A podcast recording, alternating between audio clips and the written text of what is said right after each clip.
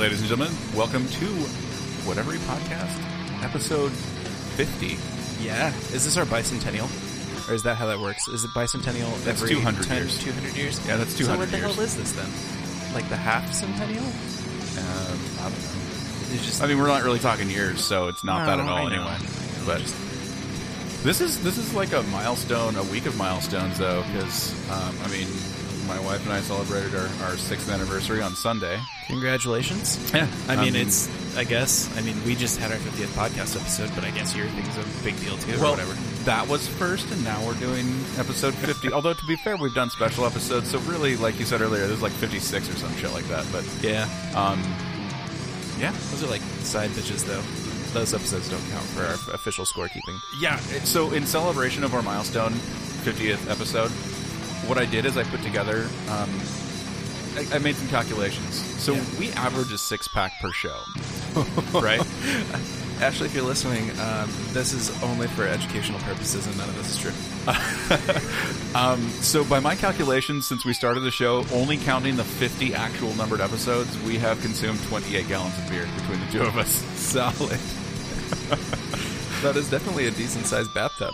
It's actually yeah, it's, it's upward of 28. It's it's 28 point something. So That you know, there's a subreddit for the did the math. Like now we know.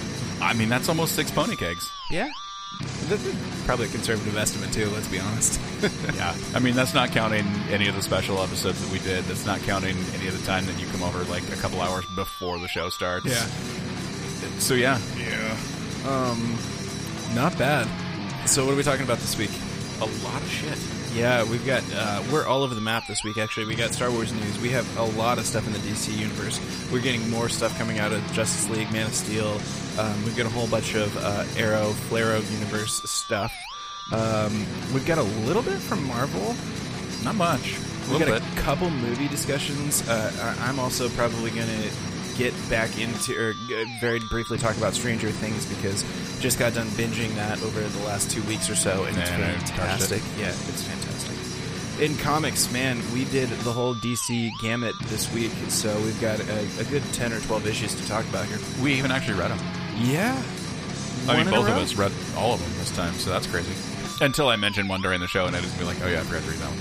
Yeah. no, I read it from the list, so if it's in the list, I read it.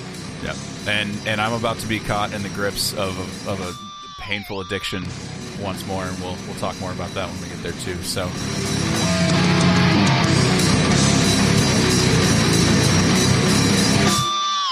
Um, let's let's talk some Star Wars news. Yeah. Okay. So we got some good Star Wars news, interesting Star Wars news. Um, in fact, Donald Glover is rumored to be the first choice for a young Lando Calrissian. So if you don't know John, Donald Glover, you could find him in the show Community, and he's also, uh, you know, AKA Childish Gambino. He does a, a actually pretty really good rap too. So Yeah, if you're if you're into that sort of thing, yeah, I'm kind of a fan of that decision. So hopefully they can get a deal going and, and work everything out. oh, as soon as they announced it, I was like, yeah, that makes complete sense. Yeah, Just do it, make it happen. Yeah, absolutely.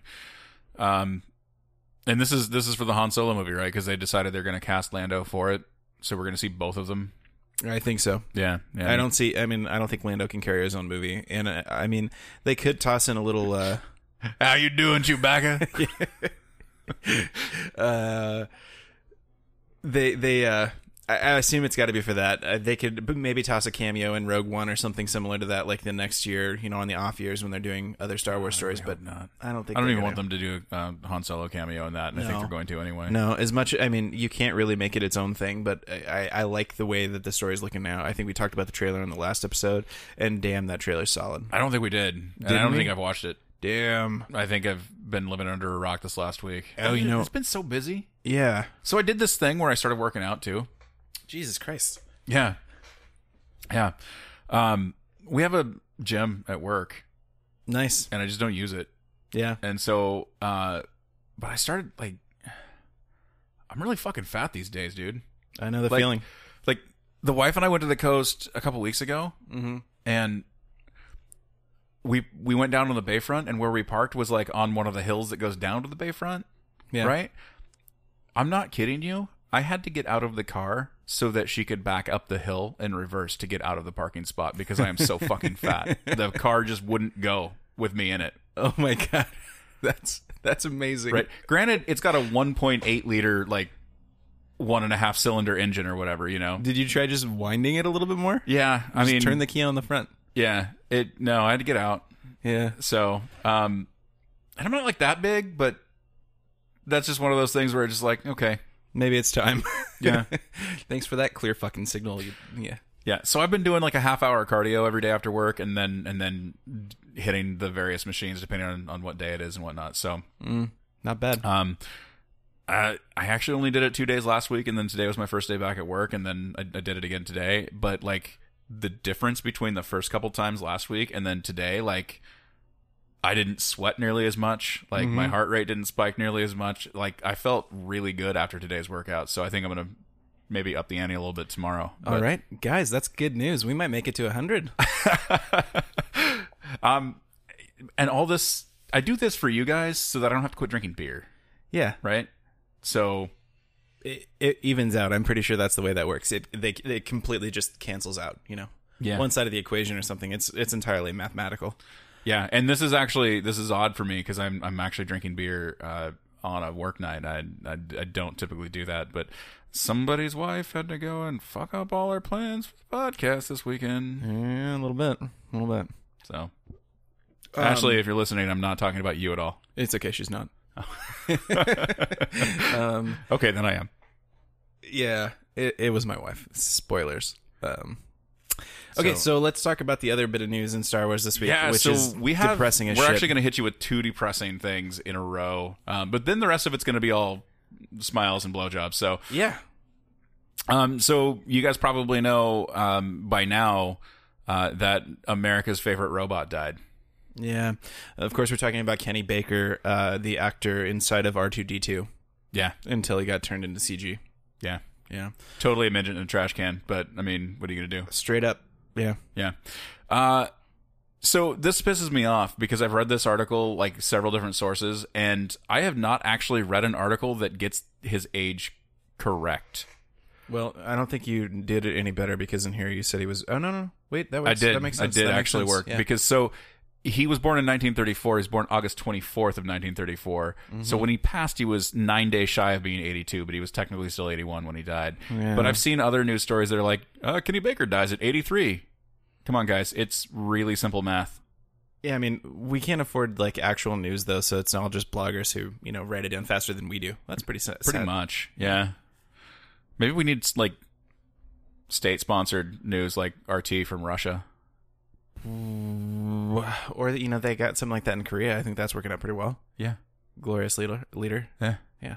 Actually, Are we what's- really that far from state-sponsored news at this What's point? really Anyway, fucking that's a- weird and fascinating is I actually have watched a lot of news reports on the American version of RT because like the Russian news does have a Uh, I used to. a presence here in the U.S. It is surprisingly like more accurate and to the point than our own American media. Uh, actually, yeah, I, I would kind of recommend against uh, the American media for a lot of things, uh, especially if you want to follow any sort of like national news, sort of um, anything related to politics. Like you're probably better off uh, some, with something like RT or Al Jazeera. Al Jazeera actually is a really good source for that kind of stuff. Um, and then there's a couple of London papers. The Young uh, Turks is pretty cool too. Yeah, if you stay away from like the Daily Mail, you're probably okay going with something from you know England. Um, but yeah, The BBC, I like I like a lot of stuff. BBC the BBC BBC. does actually a really solid job, I think too. Yeah. Anyway, Yeah, so completely off topic, but yeah. So Kenny Baker, R two D two, um, he died. Um, I think it was because he used to be able to fly, apparently, and then all of a sudden he couldn't anymore. Yeah, he was just like, oh, I'm just gonna take the regular old way home, and then jumped out of like the 37th floor or something like that. And he's like, oh shit. I'm just taking a jab at the prequels because Yeah. you know that stupid robot flew in those should. movies. And let's not make this too depressing. I mean, it it's not like I knew Kenny Baker. I didn't. I didn't know him at all. Um, but he was R two D two, and like, what's crazy is, uh, as a kid, like I know who Kenny Baker was, like more Oh, than yeah. I knew who a lot of other actors were, and you never even actually saw his face. Yep. You know what I mean? So this is kind of depressing for me. Um, It is a little bit because we're now to the point in life where there's basically nothing to do but watch our favorite Star Wars heroes die for Yeah. the next say 20 years or so. yeah, I mean, you can probably Wow, that's depressing as shit. it, it's Bring the show right down. guaranteed that when Mark Hamill passes, like we're gonna have like a six hour like just marathon It's just gonna be Matt Blowfest. yeah, it- me and Matt just crying into a bottle. weeping openly in- into a bottle of whiskey. Yeah. Yep. Um. So that there's that that happened this week. Um. 81, nine days shy of 82. Get it right, people. Yeah. Uh. And uh. Yeah, he's definitely going to be one of those guys that that we miss. Yeah. Right, next news is also kind of sad, and we're moving to the DC universe now, and that is uh, Gaspar Saladino passed away. And I got to be honest, I did not know who this was until about five minutes before we started recording this. So um, the the long and short of it is, he was a letterer for DC. Um, He was an artist. He did he did other stuff as well, but yeah, in the Silver Age, I believe. So Yeah. early '60s. uh, yeah. Um, in the late '60s, he got moved from lettering interiors of books to um, basically doing the lettering for every cover that DC published for a decade. Yeah. So um, Matt's gonna have to remember to put the link in the show notes that he showed me uh, that kind of highlights some of his work. But I guarantee you've definitely, if you've been a fan, even if you haven't, uh, he did a very famous Batman uh, um, uh, Logo. logo. It's and it's the Batman logo that just has the bat head in the middle of the words Batman. Like Yeah, everybody's seen it. I think it's it's like the '60s. It's like the '60s. it's Neal Adam Adams. West, It's all the Neal Adams like- Batman issues. I think carry that. I think he designed that specifically for the Neal Adams books. Yeah, you've definitely seen his work. Um, it, you probably didn't know who he was, you know, much like myself, but you've definitely seen his work. So we'll put a link in the show notes to the um, picture Matt showed me, and you'll probably, you know, immediately recognize most of it. So Yeah, if you've ever seen the cover of a issue of Swamp Thing, the the logo for Swamp Mm-hmm. Thing, he did that. Uh, the Avengers with the A with the funky arrow in it, like Yeah. that's completely him. yeah, So- so, um, you know, it, bad bad week for for nerds. Yeah, that, I mean, this is a guy that like you've never heard his name, but like you've seen his work. Oh, for sure. You know what I mean? so he's immortal if nothing else because his work will live on for quite a while. I'm Yeah. sure yeah, like I, I personally own issues with, his those, covers those, and stuff. Those covers, yeah. yeah. So, um, all right, let's talk about some stuff that's not depressing now. Yes, now please. that dead people are done. Yeah. Um, well, I mean, they were Sorry, done, dead they were done like a week or two ago, Yeah. but now we can officially lay them to rest now that we've discussed it on the whatever show. Yeah, Yeah. Um, so let's talk about one of our favorite directors. Yes, let's. Kevin Smith. Kevin Smith is going to be directing an episode of Supergirl, two episodes of Supergirl, in fact. Is he doing two? Sorry, sorry, sorry. Season two. He's doing an episode from season two of right Supergirl. because we knew that he was coming back to do the Flash, and then it was just this last week. It was announced that he was coming to do an episode of Supergirl as well. He actually, if you follow him on Twitter, um, binge watched the shit out of season one of Supergirl in the last week ish. Um, Mm-hmm. Wow. And I don't know if he'd watched it before that, but like he has a lot of the same feelings about Supergirl as he does about the Flash, and just like the overall characters and and Mm-hmm. the people that play the characters and their likability and whatnot. So I'm super excited um, to see him direct an episode of this. Uh, this is a, th- I mean, we've talked about Supergirl on the show, and some episodes are a lot shakier than others. And I think one of the things that we kind of bashed about it are dialogue. And he's not writing the episode, but I think him being able to direct the episode is going to probably have a huge impact on on how the lines are delivered and things like that to make them seem not quite so. You know, if you're bringing Kevin Smith on to direct anything and you don't let him have any input on the dialogue, you're, I mean, You're basically wasting his talent. Yeah, yeah. I mean, what what I can't even think of the the analogy that would go well with that. Like, um, I don't know. That's like hiring Michael Jordan to just play baseball. You know, like not exactly. Uh, I mean, sure, he's pretty good at it, and, and you know, get, don't get me wrong, Kevin's actually a much better director than Kev, uh, Michael was at baseball. But um, gosh, a, a big deal about Kevin Smith, I think personally, uh, is, is for sure his ability to write, you know, plausible and good dialogue. So. Yeah. Um, So yeah, Kev Kev is going to be doing season two of Supergirl, um, or an episode from season two of Supergirl, which is also exciting because now he's just kind of moving around the whole CW verse, doing all the directing nerdy shows, which I really like. Except Arrow. Except Arrow. Fucking Guggenheim. Fucking Guggenheim, yeah. So reason number like three hundred thirty-seven why uh, Guggenheim probably shouldn't be the showrunner for Arrow, but whatever. Yeah. Um, and he's also involved in Legends, so it's not entirely likely we'll get to see Kevin Smith on Legends anytime soon. Dude, that's such a fucking bright and shining cast in that, though, too. I think Kevin would do a great job oh, he on would. that show. He would. I- Um, I honestly don't know what a Kevin Smith directed Arrow would look like. Um, I still haven't read Kevin's uh, Arrow, uh, Green Arrow books, um, but my understanding is they're pretty good. Yeah, I know on the I've shelf. got I've got Quiver. I gotta, yeah. gotta- I gotta grab it on the way out or something. But um, my understanding is they're pretty good. Yeah. Yeah. So I really um, liked it. He's familiar with the source material. He So- actually wrote Etrigan the Demon um, for that book, like okay. for the Green Arrow books. You know what I just realized? Like my nerd than- wet dream is. They should fire Guggenheim, Guggenheim, Guggenheim. Freudian slip. yeah, uh, and and get Kevin to, to do the show. Let Kevin run, run the show. Yeah, yeah. I You mean, probably could. I I couldn't be worse. I mean, here's the thing. Like, I haven't really gotten a lot of Babylon lately, though, because he's actually been like doing stuff, Yeah, like taking um, uh, uh, uh, uh, Buckaroo Banzai. uh huh. He's doing that. It's gonna be a show. Really? Yeah, That's weird. yeah. Uh, he's, so he's been shopping that, and then uh, Mallrats is gonna be a show. He's been shopping that, Wow. and So he, he may be his, his dance card's a little too full maybe he's, to do. he's Arrow. pretty busy these days. Yeah. Yeah. It Plus, just- he's been touring Yoga Hosers, and I, I, I think he might just about be done with that.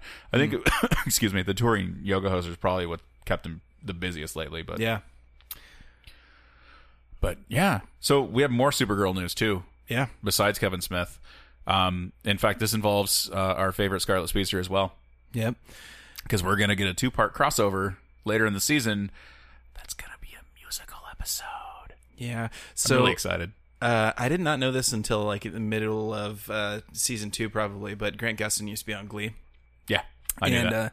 uh, so so did Miss uh, Benoist as well. yeah, they knew each other. I think Yeah. from that. So So obviously they can sing, um, and they're getting. Uh, this is actually a pretty big piece of news too. They're getting Joss Whedon to do to direct it. is that confirmed or is that It's still? a strongish rumor. I put a link in the show notes. Uh, it it wouldn't actually shock me if Joss didn't end up directing it, but uh, they're getting Joss to do it. And frankly, uh, uh, the the obvious, the necessary is that they get NPH to um, come in as like music meister. So, um, Joss directed a musical episode of Buffy the Vampire Slayer called Once More with Feeling, and Yeah. it was fucking amazing. It's actually that, and I think an episode called Hush are two of the top episodes like of that series. Mm-hmm.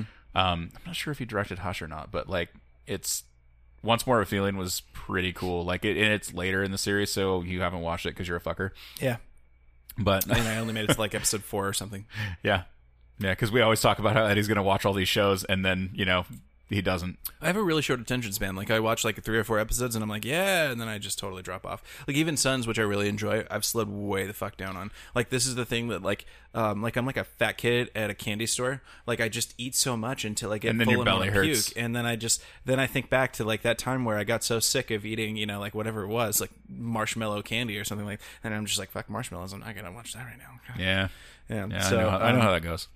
Yeah, but I- he is going to finish Sons because we're going to keep talking about it. Probably not tonight because we got a pretty full card, but Yeah, uh, yeah, I'm gonna keep watching that one pretty much regardless. I think it'll Yeah. just slow way down probably. yeah. So, musical number, or it's going to be two part crossover. So it's it's essentially like an hour and a half of, of musical between the two, and I'm I'm super fucking excited about it. So uh, this is actually interesting for me on, on a lot of. Um, so number one, I knew Joss had done a, a very well received episode of Buffy that was a musical, which I'm glad to hear again. You know, so that that that would be thing number one. That's pretty cool. Uh, he also did you know Captain Horrible sing along blog, Yeah. which was phenomenal. Uh, Doctor and Doctor Horrible. oh, right, right, Captain The Hammer, Captain excuse me. Hammer, which would be Nathan Fillion. names, Always with the names. And they could bring him in to be a bad guy too. if they did, I just I don't know what I would even do. You'd probably come. I'd probably I would just be humping the TV. Um, Yeah. So uh, yeah, it, Joss is going to be d- doing that. So that's thing number one. That's pretty cool. Thing number two is we're getting Joss in the DC universe, or we we may be getting Joss in the DC universe. He's been pretty heavily Marvel for a long time. Obviously, directing the Avengers and the um, Age of Ultron. Um, Uh, he's also still like an executive producer for um, Shield. Shield, I think. Yeah. and I think even uh, before that, you know, he used to write comic uh, comics. Uh, he used to write X Men, I think, at one point. So Yeah, he wrote the Astonishing X Men for a while, which Yeah. was actually really good. So he's he's definitely been kind of a Marvel Marvel player for quite a while. Um, so if Joss actually came in and did a DC property, that would be really interesting to me. Um, just because you know, I, I gotta imagine there's somebody at the Marvel office who's like, "Fuck no, we can't do that." Yeah, who knows? And there could be contract issues too, because I don't. Yeah. think that you're allowed to work for Marvel. I'm, and, I'm pretty sure we're still pretty firmly in the rumor category with that, but um, you know, just a Joss Whedon directed uh, crossover like that, and, and if I mean, they've got to get Neil Patrick Harris. They- They've got to get him to do. I would certainly love to see Joss come over and direct some stuff on the DC side. Um, and it's, as I understand it, DC television though can be kind of like Marvel movies, where like you're a director in name only because like there's a certain direction that the episodes are going to go. yeah, you might be the guy behind the camera, but you're not the one that's pulling the strings, so to speak, in a lot of cases. I mean, Um, it's all just kind of uh, the whole plan is set up, and you're basically there to execute the plan. I mean, and I don't want to downplay like the role that a director plays because a director is ultimately kind of responsible for the performances that he gets out of his his actors. It really sort of depends on the director and I, I, I think their role. Like director is one of those nebulous terms that means everything from like this guy is basically ninety percent responsible for this movie, eh, eh, all the way down to like uh, uh, he's also the guy that you know basically just fills a chair. So uh, Yeah. it depends on Like, I think who we're With talking Marvel, about like I'm pretty kind of- sure like they don't get to ad lib and all that kind of stuff. Like they pretty much stick to the script and they stick to the shots that are laid out before. I think they do have a little bit of leeway there, um, and and the only reason I say this at least is because obviously with the Iron Man Iron Man story, um, you know, with Favreau and and uh, of course this is early days. It's quite a bit different now. I would imagine it's a little bit more of a machine than it There's was. a Marvel formula now. yeah, there there is a little bit. Um, but the other thing I think about is the Captain America movies. Like, um, it can't just be coincidence that those are uh, some of the stand, the Russos, and and definitely becoming the standout movies of the Yeah. you know so um yeah I, I do think that marvel is definitely a very hands-on studio and i think that the director is probably less influential there than it might be um somewhere else but uh The, the I, I big definitely ensemble think that they movies, have I some feel, I feel like they, the director probably has less control over what goes on in those. Because I know Joss was really fed up with with the situation after he did Age of Ultron.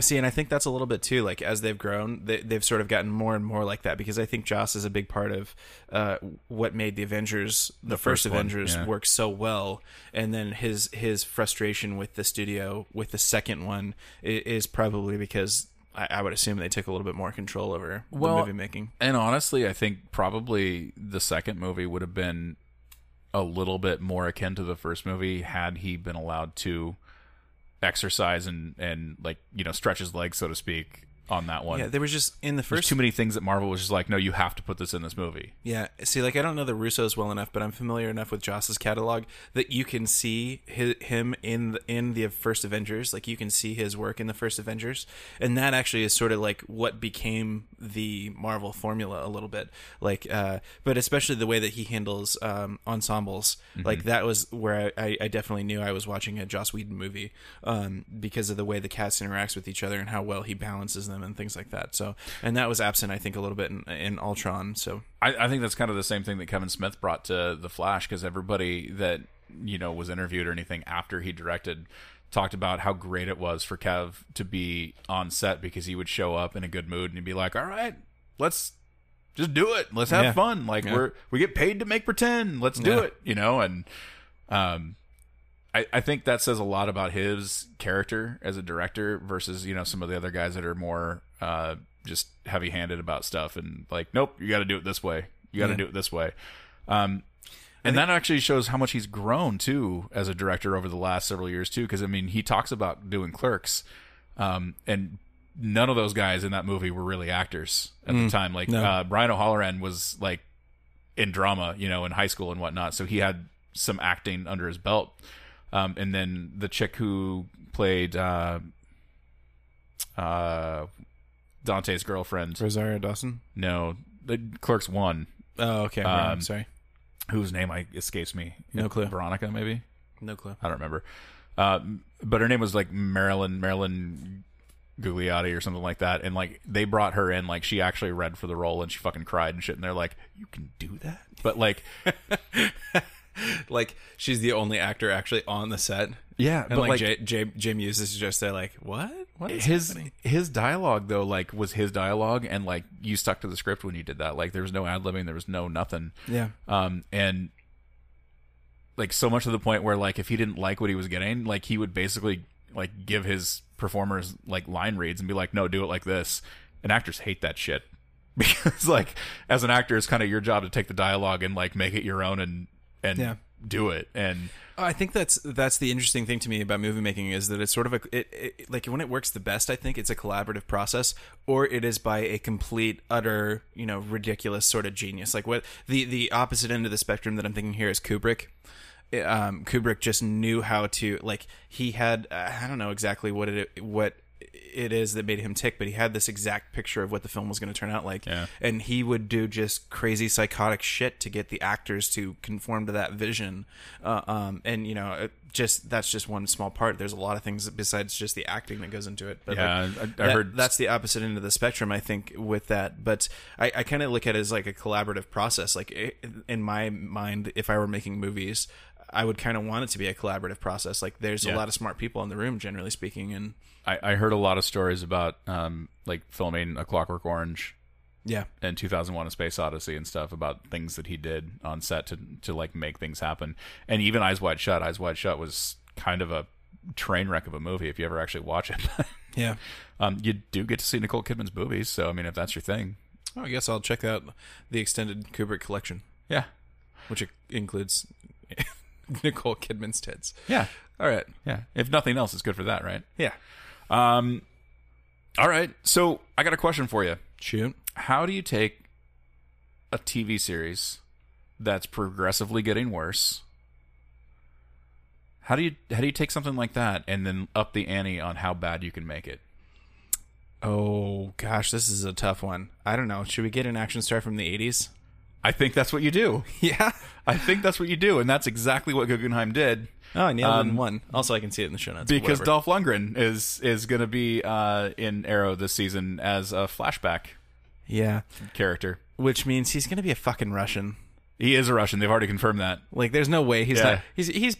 They they probably just brought him in and like, you know, the character you were in Rocky three. You know, just play that, or was it Rocky four? was four. Rocky four.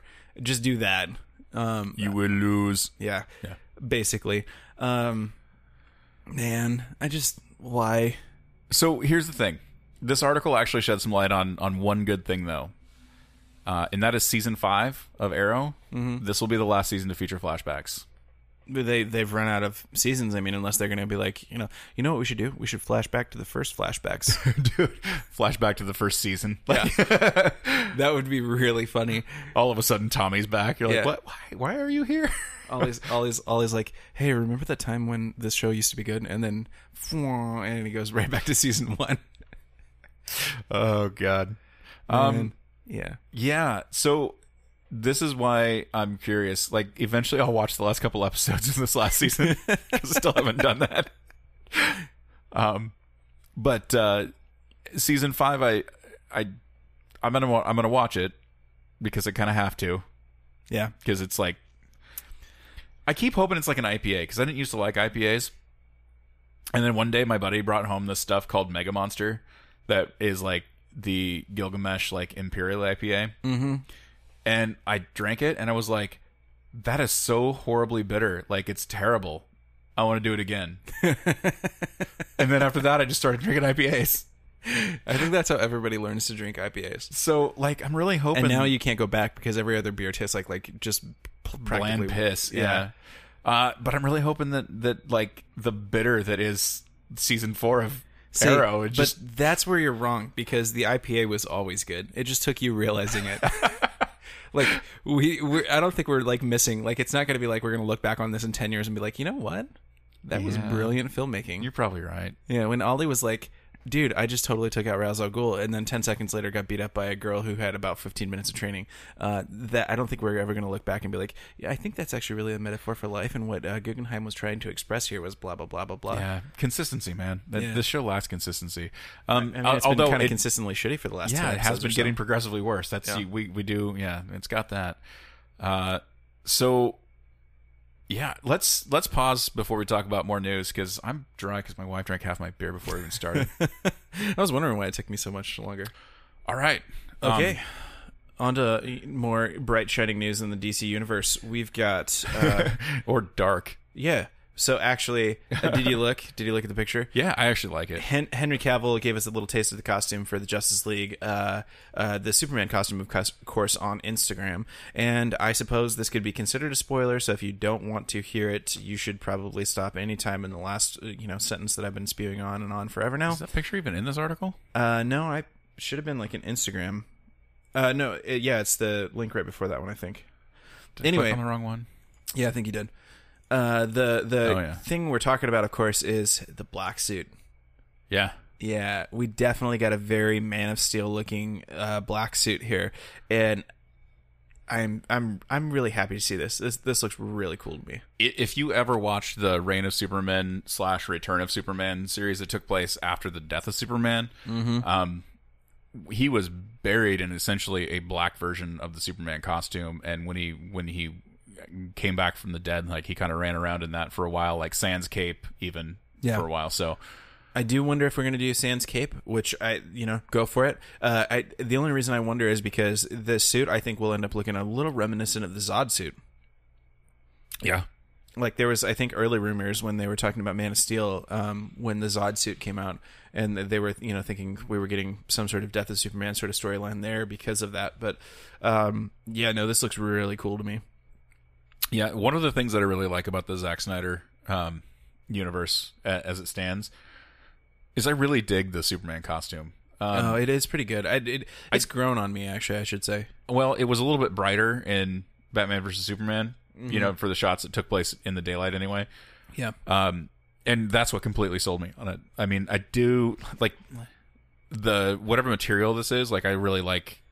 I remember when it first came, come, come, um, when the first costume leaks were dropping and stuff like that. I remember thinking it kind of looked like a basketball, but that's because at that time it was sort of a different style. Uh, I can't remember if it was this or one of the Spider-Man movies that did it kind of uh, first, but texture being used in the suit was sort of a, a relatively new thing with Man of Steel Yeah, um, the uh, you know previous incarnation, obviously with uh, Superman Returns, is very much like uh, closer to the um, Reeves costume. It's, it's basically tights. It just maybe with a, a slightly thicker lining, you know. yeah. So uh, yeah, th- this suit looks really cool. But seeing seeing it in the black, like as soon as I looked at it, I was like, "What am I looking at for a second? And I was like, "Oh yeah." and like this is like we've talked about the color saturation of Man of Steel ad nauseum here, but like in this still that's actually from the first Man of Steel movie, mm-hmm. his costume right here is still darker than it is here In in in a in a, night, scene, from in Batman Man of versus Superman. Oh yeah, yeah, sorry. Yeah.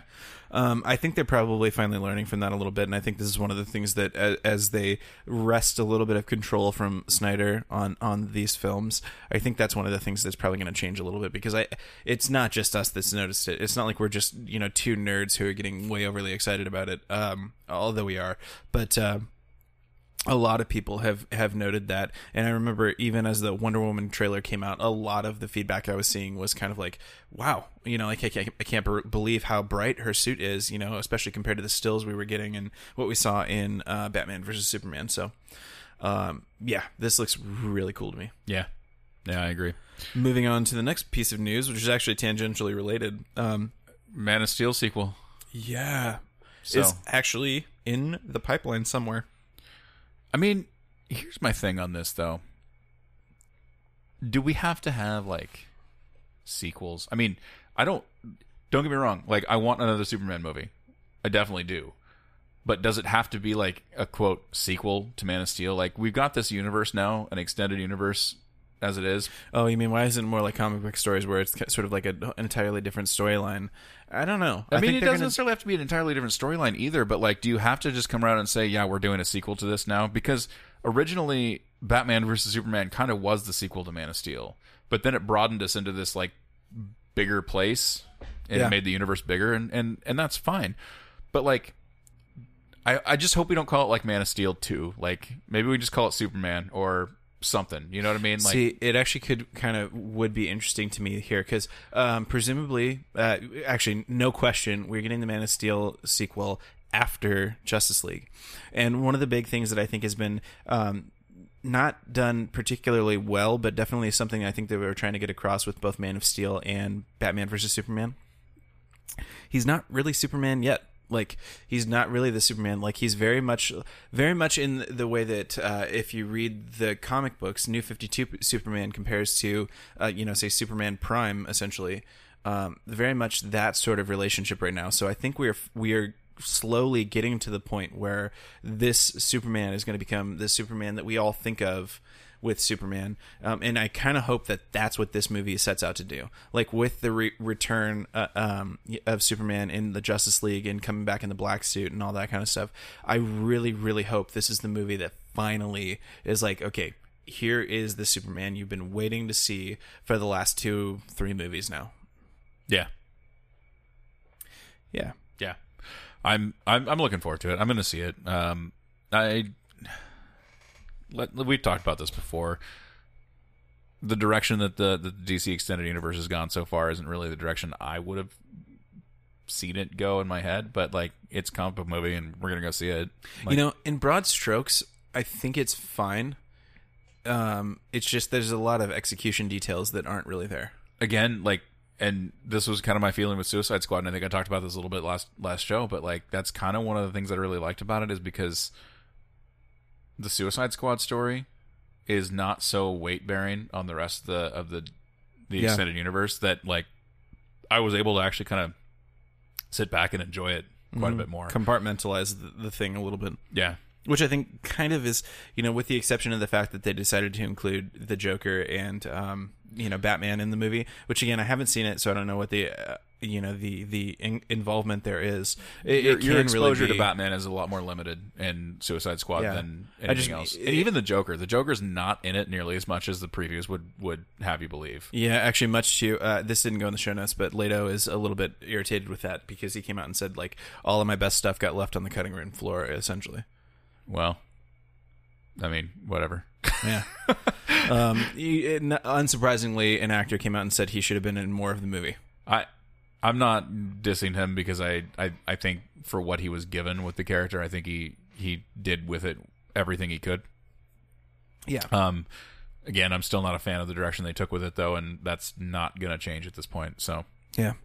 Um so Man of Steel sequel coming and then finally in the DC universe we have some Aquaman news and of course this being we do. Aquaman movie um you know starring Khal Drogo uh Jason Momoa of course um or you know Ronon Dex as we like to call him here at the what, whatever show yeah, it's got uh it's cast its villain or uh, maybe not cast its villain but has announced its its villain and uh, if you've listened to us talk about the comics for the last couple of weeks uh, months i guess i should say it won't come as a big shock to you that they are going with uh, probably one of the bigger villains in aquaman history uh, and that's uh, black manta yeah. I don't think you can do the Aquaman movie and not do Black Manta as as the arch nemesis for it. I think it would be a hard sell unless they were going to go with like a um familiar Well, like the only you know the recent memory stuff would have us seeing something like in uh, uh Throne of Atlantis um you know power struggle on in Atlantis sort of thing. What I like about Manta is he is not a supervillain. Mm-hmm. He's just a villain. Like he's a dude in a diver suit who uh, whose dad happens to have been killed by Aquaman. See, that's what I'm I- I'm looking forward to see how they do that on the screen. the the Aquaman that I'm seeing portrayed in at least in the the Justice League trailer and then and like he doesn't seem like a guy that gives a fuck though. See, Like- this is another like I, I hope that they're setting us up for something greater in the long term because yeah, he doesn't he doesn't to me like it, it seems like a very early version. Like this is another thing that like uh, I don't get why they're doing this in DC. In DC, all of the heroes seem far more conflicted about their you know places as heroes than I think most of us would probably think about. Like, I mean, I think it's a testament to the world we live in.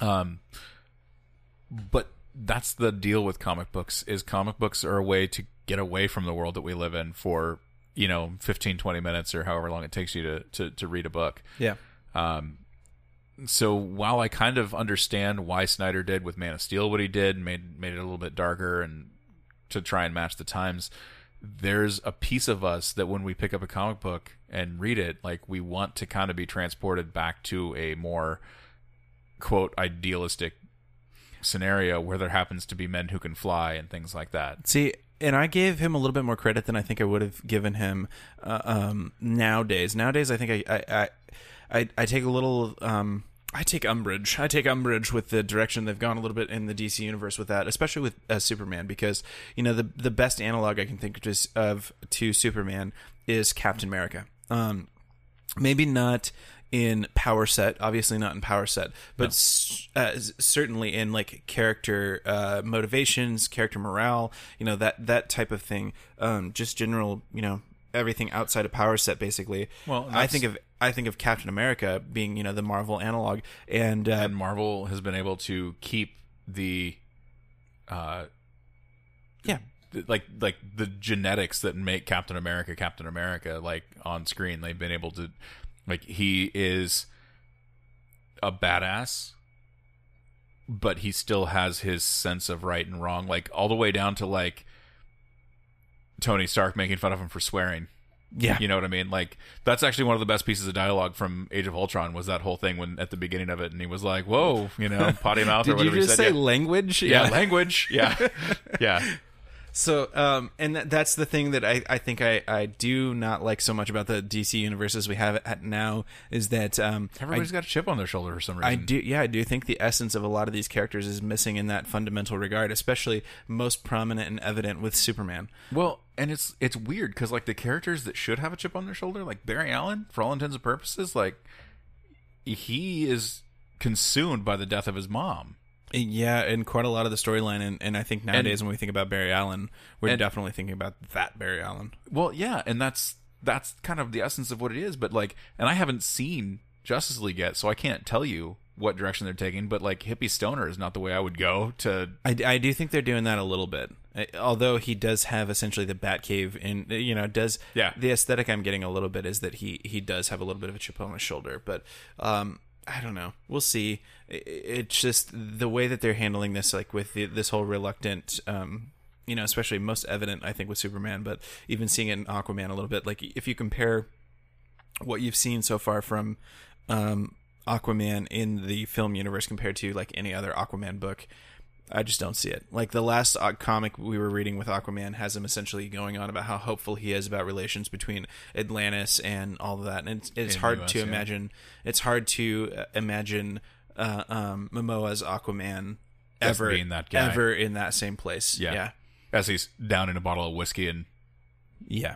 had it. I actually saw another article today that um, one of the one of the creators at DC uh, for the for the film side of things talked about how uh, Jason Momoa's Aquaman is is kind of their analog to Marvel's Wolverine, and that's not what I picture Aquaman as being. Like how the fuck did they get to that? Yeah, like it's you're taking liberties to do it, and that's you know whatever it is what it is. The one thing that I think is kind of a benefit to to them really wreaking havoc with like the men in the universe is it's making Wonder Woman like the standout from the series so far because everything that they've done with her so far has been right. And I haven't seen the movie obviously because we don't get it until next year, but like that trailer gives me chills still every time I watch it because it Oh. just looks so fucking badass. It does look badass, and it does. That is definitely the first one that I've watched, and I've been like, yeah, yeah. It seems like they get Wonder Woman. Yeah. weird.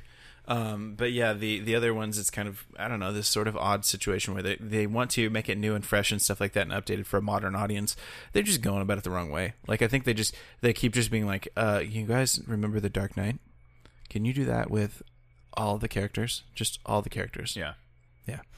All right, let's move on. Um, into the Marvel universe, actually, we have uh, something that I don't think is surprising at all for most of us, but uh, Bucky, uh, Bucky Barnes, otherwise known as the Winter Soldier, is going to be back uh, for Infinity War. Yeah, and I didn't actually. So I'm I'm a bad host again. Like I didn't read the article in full, so I don't.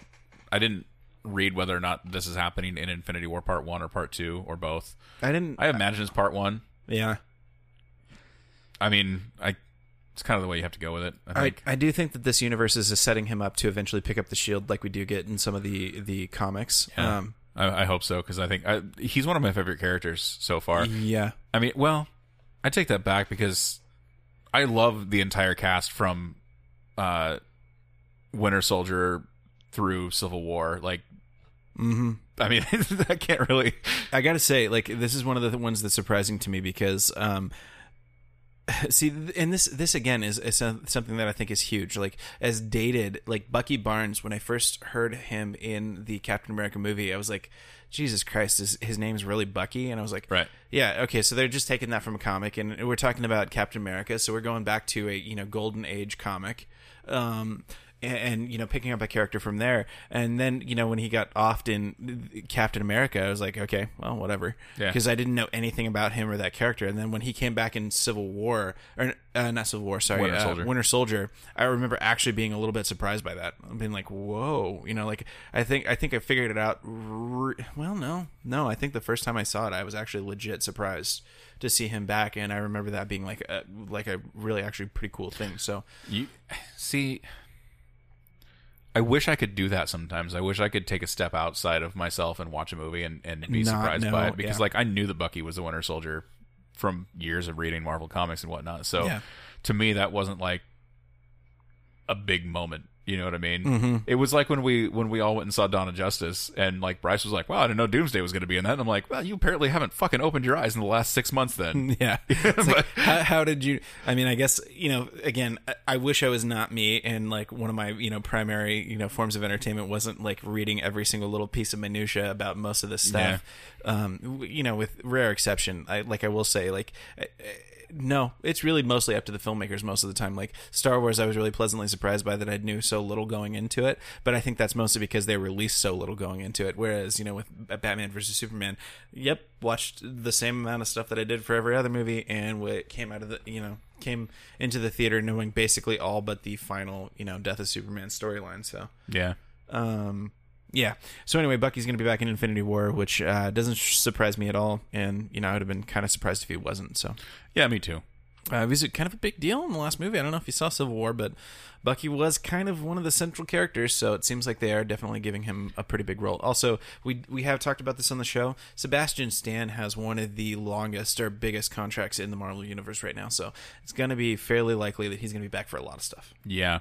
Uh, the good news too about this is that not only are we going to get to see him in it, but if that's the case, then we're actually going to get more Panther um, as well. Since we, if we watch the mid credit scene at the end of of Civil War, like you saw Bucky getting put into cryostasis in Wakanda. Yeah. See, like I really hope that this becomes for Marvel like what Disney's doing with Star Wars. Like I would really love to see them um do the same kind of thing where they have, you know, like the proper titles, you know, like we get episode 7 and then we've got Rogue uh, Rogue 1 and then we get episode 8 and then presumably the Han Solo movie is after that and then on and on and on in perpetuity. Like that would make me so happy if they did something similar with Civil War cuz now or not Civil War but with the Marvel universe because the Marvel universe is is starting to get quite a roster of characters. Huge. Yeah.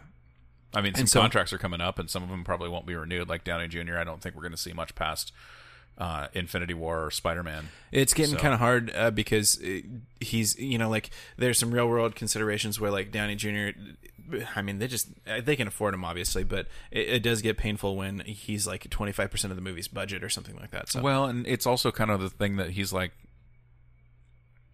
and he's been talking about this since Iron Man three. Like, he's getting older. well, it's not even the old thing. Like And he I don't wants think to he wants to quit be Iron before Man. he gets showed the door. You know what I mean? That's Yeah. kind of what like he doesn't want people to get tired of him as being Tony Stark, which I personally can't see Yeah, you know what's he's funny? so good at it. like um what usually tires you on or sores you out on a character is probably um their shittier movies so like i was thinking uh, what immediately sprung sprung to mind was christopher reeve uh, i always fuck it up as reeve reeves It's Reeve. reeve god george reeves huh. uh so christopher reeve you know like i still he's still like one of my all-time favorite portrayals of uh superman in spite of the fact that superman 4 exists in this world right now Yeah, and three for that matter. yeah, and three for that matter. And while um, you know, there's there's a couple of other things that I you know like Tobey Maguire. Spider-Man one and two were really good. Spider-Man three was complete dog, dog shit, but uh, you know, and and I think that soured a lot of people. But I think looking back on it, we'll probably still look on Tobey Maguire's Spider-Man fairly fondly. Yeah, I, So- I like the new kid though. Yeah, I do Tom Holland, like I, it's so just- funny because go back and listen to our old episodes about that, and we were all like, nah, you know, we're all doing we're all doing that Heath Ledger hedge now. I I think that the uh, the thing where we we don't want to be too down on casting because everybody was pissing all over Heath Ledger as the Joker, and of course that went well. So um, we don't want to be so epically wrong as we were before. But uh, going back and listening to the ones where we first talked about Tom Holland being cast, we were kind of like whatever. And then I think the the most positive thing I had to say was he does a backflip off a trampoline, and I was like, well, okay, that makes sense, sense a little bit, you know. Um, What what what cracks me up too is that like Spider-Man is one of those things where we have accepted the movies that we've been given. yeah, Sans Spider-Man 3 mm-hmm. because they're again, they're superhero movies like they're like they're doing this. They're actually doing this. Mm-hmm. Um but with the exception of a couple one-liners in Spider-Man 1 and 2 from Tobey, like we've never really gotten the overly chatty yeah, comic it's relief not exactly character Spider-Man. Spider-Man. Um, and that's always been kind of one of his things is like he's kind of meek and and and shy when he's Peter Parker, but when he puts on the costume and he's like out catching criminals, like that's that's like the the only time he's comfortable like being himself. See, like being a resident uh, Ultimate Spider-Man fanboy, I will t- uh, talk about that for a second. They did a really good job, in I think, in Ultimate Spider-Man, basically explaining that a little bit. Like, um, so same sort of story. Peter Parker in real life is fairly meek, shy, etc. But when he puts on the suit, um, he's kind of he starts cracking jokes pretty early on, and he's kind of like, God, if I don't make jokes, I'm going to stop and think about how exactly fucked up this is. Yeah. you know, um, and, and it just sort of grows from there until the fa- the part where he's like, uh, you know, sitting next to Kingpin, and Kingpin says, "Did you web my feet to the floor, young man?" And and of course, Spider Man's like, you know, cracking more jokes about that, so, and before jumping out the window. So, Right. um, yeah, I, I'm really excited to see that because I think that this character is going to probably be, at least from what we've seen from Civil War, this is going to be the Spider-Man, like the by far the one that gets Spider-Man as close to correct as possible. And, you know, the failing I think with Amazing uh, and um, Garfield Spider-Man, which again no fault to either of the actors, uh, Tobey or or Andrew Garfield, um, is that his his Spider-Man was a little bit too cool for school. Like he was a little bit more serious too. a little bit serious in places. He did get the quippy one-liners, I think, a bit better than than um, and the sarcasm part of Spider-Man better than the previous incarnation. But uh, you know, Spider-Man it and Peter Parker just generally are, is kind of a nerd. Like he's an outcast, and that that uh, Peter Parker didn't really come off like that to me. Like. Um, it- you know they kind of tried to say like it was almost like one of those like we'll we'll we'll tell the audience he's a nerd through you know shitty exposition and then immediately have him hook up with like the hottest girl in school I I get why they did that with the Garfield character though. yeah because let's face it, like we're sitting here talking about comic book movies and at the end of the day, comic book movies are like the top grossing movies that exist now. Yeah. So like the nerd chic is kind of it. see but uh, And that's what they did with Peter Parker. They're like, well, nerds are cool now, so he's Yeah. gonna be a cool nerd. that but that that's another thing like um But that's you know, part just- of who Peter Parker was. Like he was not accepted because he was and talking Smart. about and it's not even good storytelling folks if you're listening uh, sony it, this is one of the reasons why you need marvel to come in and, and uh, d- give you some of the storytelling stuff because one what they missed by doing that is that what's wonderful one of my favorite things about peter parker and spider-man in general is he's the ultimate underdog like Yeah. Just the ultimate underdog. Um, and Peter Parker, and sort of oddly, because eventually, obviously, he he picks up the spider powers and becomes super awesome. But he still, you know, struggles for money, and you know, like that that that joke comes up multiple times throughout the different comic books. Peter Um, Parker would have fallen off a skateboard. Yeah, totally. Like there's no like until he got bit by that spider, like he didn't have any kind of sense of balance or anything like that. Yeah, th- and that's one of the things that makes it so, you know, again, you're missing one of the big things that makes Spider-Man Spider-Man and that is not that he's cool and has this, you know, ultimate sense of morality. In fact, it's quite the opposite. He learns basically. He he his um his character, you know, grows through, you know, his tragedies and stuff like that. So, anyway, Sony, uh, you know, just let Marvel tell you what to do. Yeah, figure it out. Bankroll the movie- movies and let them tell you what to do. Exactly. Yeah, that was a digression. Uh, Bucky Barnes and Infinity War. Yeah, we're excited. Yeah. Miscellaneous news this week. Ghostbusters. Yeah, Ghostbusters. Anybody see Ghostbusters? I didn't. No. Yeah. I, I No. mean, I will. I'm not. I'll see it on DVD at some I point. don't. Yeah, I don't ever take the critics' words for it. Or When it like hits that, streaming. so I'm, yeah, I'll, I'll check it out. But So this was an interesting tactic, I think, from the movie makers here, because by most accounts, the movie was not uh, it particularly was not a success. No. uh, and it definitely wasn't really successful outside of even you know past critically. It wasn't successful, you know, by most measures. I don't think. Um, so what's interesting here is rather than be like, oh, we should have made a better movie, they were like, well, you're all sexist. Yeah, and I don't think that's kind of the point. Yeah. You know what I mean? Like here okay, I have heard great things about the movie when it comes to how the women were portrayed um as not being damsels in distress. In fact, the the only like pseudo lead by a male was kind of the one that needed rescuing and that was played extremely well by by Chris Hemsworth from what I heard. Yeah. Um, and that's fine. But again, when it comes to uh, sexism and things like that, don't be fucking ham fisted about it. See, there's a lot of things in here that just do not make sense to me as a movie. So again, take this with a giant grain of salt because I have not seen the movie. Um, but number one, so like let's ju- let's just take the whole gender swapping thing for a second. Doesn't really bother me uh, that they can tell a good story by swapping the genders. I think it's a little bit of a um, it's a little unoriginal. I again, I haven't seen the movie and I don't know exactly how they got to that point or if it's just like a straight reboot. I don't think this movie is a straight reboot.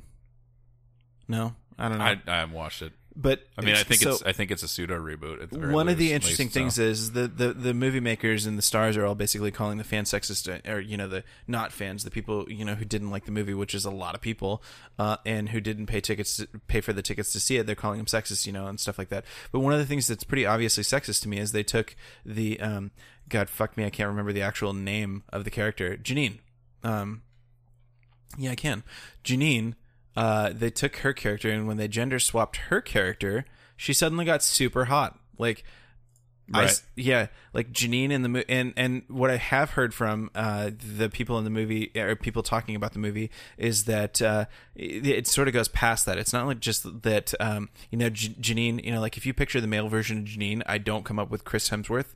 Uh, just like any way you slice that. Sorry, the woman who played Janine, very attractive lady, Annie but. Annie Potts. Annie Potts. I do actually. She was pretty. Yeah. Uh, but she's not like Chris Hemsworth pretty. Like honestly, between the two of them, like I'd probably do Chris Hemsworth first. Have you seen the movie Vacation yet? No. Am I going to be even gayer? Because You should see the movie Vacation, um, just because of his dick. and that is a new record for the gayest thing we've said on the show. and and I mean I mean just the way that they the his character in that movie is fucking hilarious. Amazing. Um, but yeah, Okay, I'll check it out. yeah. but um anyway that, so that's the thing that's interesting to me like there, there's this um idea of sexism but it doesn't apply the other way around which to me i don't really like. I mean it's easy for me to say as a white male sitting here in my you know tower of patriarchy but uh you know if you were gonna not be sexist about it and you were just gonna swap genders you wouldn't necessarily cast chris hemsworth in place of annie potts uh you know in, in that role um, so that's interesting to me. And then the other thing that I've heard uh, quite a lot about this movie is like when you stop and think about it that, that way, it just leads you to realize exactly how uh, mis mis uh, done that role was. Uh, you know, Chris Hemsworth basically is dumb eye candy, uh, whereas Annie Potts was actually you know kind of like uh, in, in a lot of ways the smart one in the room, yeah. She was snarky. snarky, smart, you know, etc. Um, He plays a dumb blonde. yeah. So again, interesting. I, I don't, but I don't know. I, I want to see the movie because I think I need to get a good, honest feel for this. Because one of the things that I really do not like, like I really do like feminism that advances uh, things that advance the cause of feminism, um, by showing, uh, uh, you know, basically by making women, uh, uh, just regular characters. Like if you stop thinking about sex for a second, um, unless it's entirely necessary for the story, like you can't tell Romeo and Juliet without thinking about sex. But if you stop thinking about sex and what defines characters, uh, you know, gender roles should be a fairly small part of it. And so when they make it so obvious like this, it's a little bit, um, you know, like okay, are they gonna? Are they just using this gimmick? You know, essentially, is it just a gimmick? That's that's the thing that I want to know. Is is the feminism angle here just going to be a gimmick? And and what I've heard a lot about this movie is that yes, it kind of is. Well, and here's the thing, man. Is the movie was it recast with with an all woman ensemble for the Ghostbusters because the studio really had the altruistic feminism angle in mind or is it because they know that they don't have to pay four lead women actors as much as they would if they were men? I'm I'm serious No, I don't think that's the case. I mean, first off, I don't. because I um, guarantee Hemsworth made as much as Melissa McCarthy did. I would be really interested to see that. Um, the the uh, gender gap pay thing. Um, yeah, that would be really interesting. But I think uh, you know the thing should be like, okay, that is an interesting. You know, uh, I I guess uh, what I'm saying is don't bust our balls and and call us sexist because this movie wasn't successful. If that, I mean, if that wasn't your ultimate goal either, you know what I mean? Yeah, like the th- the thing about this is like. I don't know. I, I just want to be told. st- Well, no, that's not entirely true. When, when you talk about this kind of stuff with feminism and you know whatever sort of you know promotion of minorities, which I'm all for, I just don't want it to get, distract from the actual thing. Like, I, the I first thing that you should do when you're making a movie is- set out to make a good movie. tell a good story. Yeah, The characters, if the story is good, the characters will flesh themselves out, Yeah. whether they're a man or a woman or anything else. And that, honestly, like to your point, shouldn't matter. like gender swapped roles is a an an elevator pitch. Like we're gonna do the Ghostbu- Ghostbusters, but we're gonna make them all women. Like that's an that's a five second elevator pitch, and okay, that's fine, but that's not a story. That's not a good story. That doesn't even you know like that that that's only you know basically a hook to get people to watch the thing. It doesn't necessarily mean that there's going to be any sort of good, and that's what I'm wondering about this particular movie is if if it is any sort of good or if that that is just a hook that's trying to draw us in Yeah. because here's the sad thing about this is that when you do something like that and it doesn't work if if the movie's not really good then it just highlights that and then now what you have essentially is um you know fans of feminism and pushing that sort of thing being disappointed that it's not as good and opponents of feminism eh, or whatever you know sort of ideolo- uh, ideology going into that thinking wow it would have been a lot better movie if we'd have just cast men you know Yeah, I don't think that's the case. And here's the thing I don't even necessarily know this is a bad movie. I haven't watched it. yeah You know what I mean? Um, but I think it's unfair to just assume that if it didn't do well, that it's because we're all, all a bunch of sexist pigs. yeah The finger pointing after the fact, I think, is kind of lame, especially when I, I you will did something that was so transparent that it turned people off before they ever even walked into the theater. I, I will say the thing that's a little bit down here about this movie is um, if you read or you know I have caught several different thing, pieces about the backlash that the actresses and uh, so on received about this movie, and those people are by and large just giant assholes. Like um and that sort of colors your worldview. Like if you're if you're a person who's getting up every morning and reading tweets that over and over again just are telling you what a giant piece of shit you are for being a woman um you know that that probably makes it hard not to have your wo- worldview colored by that and go out and say well the movie didn't do, do well because uh, um everybody's sexist um, which isn't really reality. But when you're getting a steady stream of bullshit fed into your mouth, it's hard to you know not taste that the rest of the time. So Yeah, no, I get it. I mean, that's yeah, it's just I, I, don't don't, know. know. Just people. The short short of it is, you know, follow Wheaton's law. Don't be a dick. yeah, you know, that's bad. That's basically it. yeah. Um, uh, Pokemon Go. Yeah, now with more grass. Awesome. said Um, no one. So they took the footsteps out. That was one update, Yeah, I got. The, would have been and horrible then- if they had just left those in. and then uh, now there there's grass behind him. Yeah.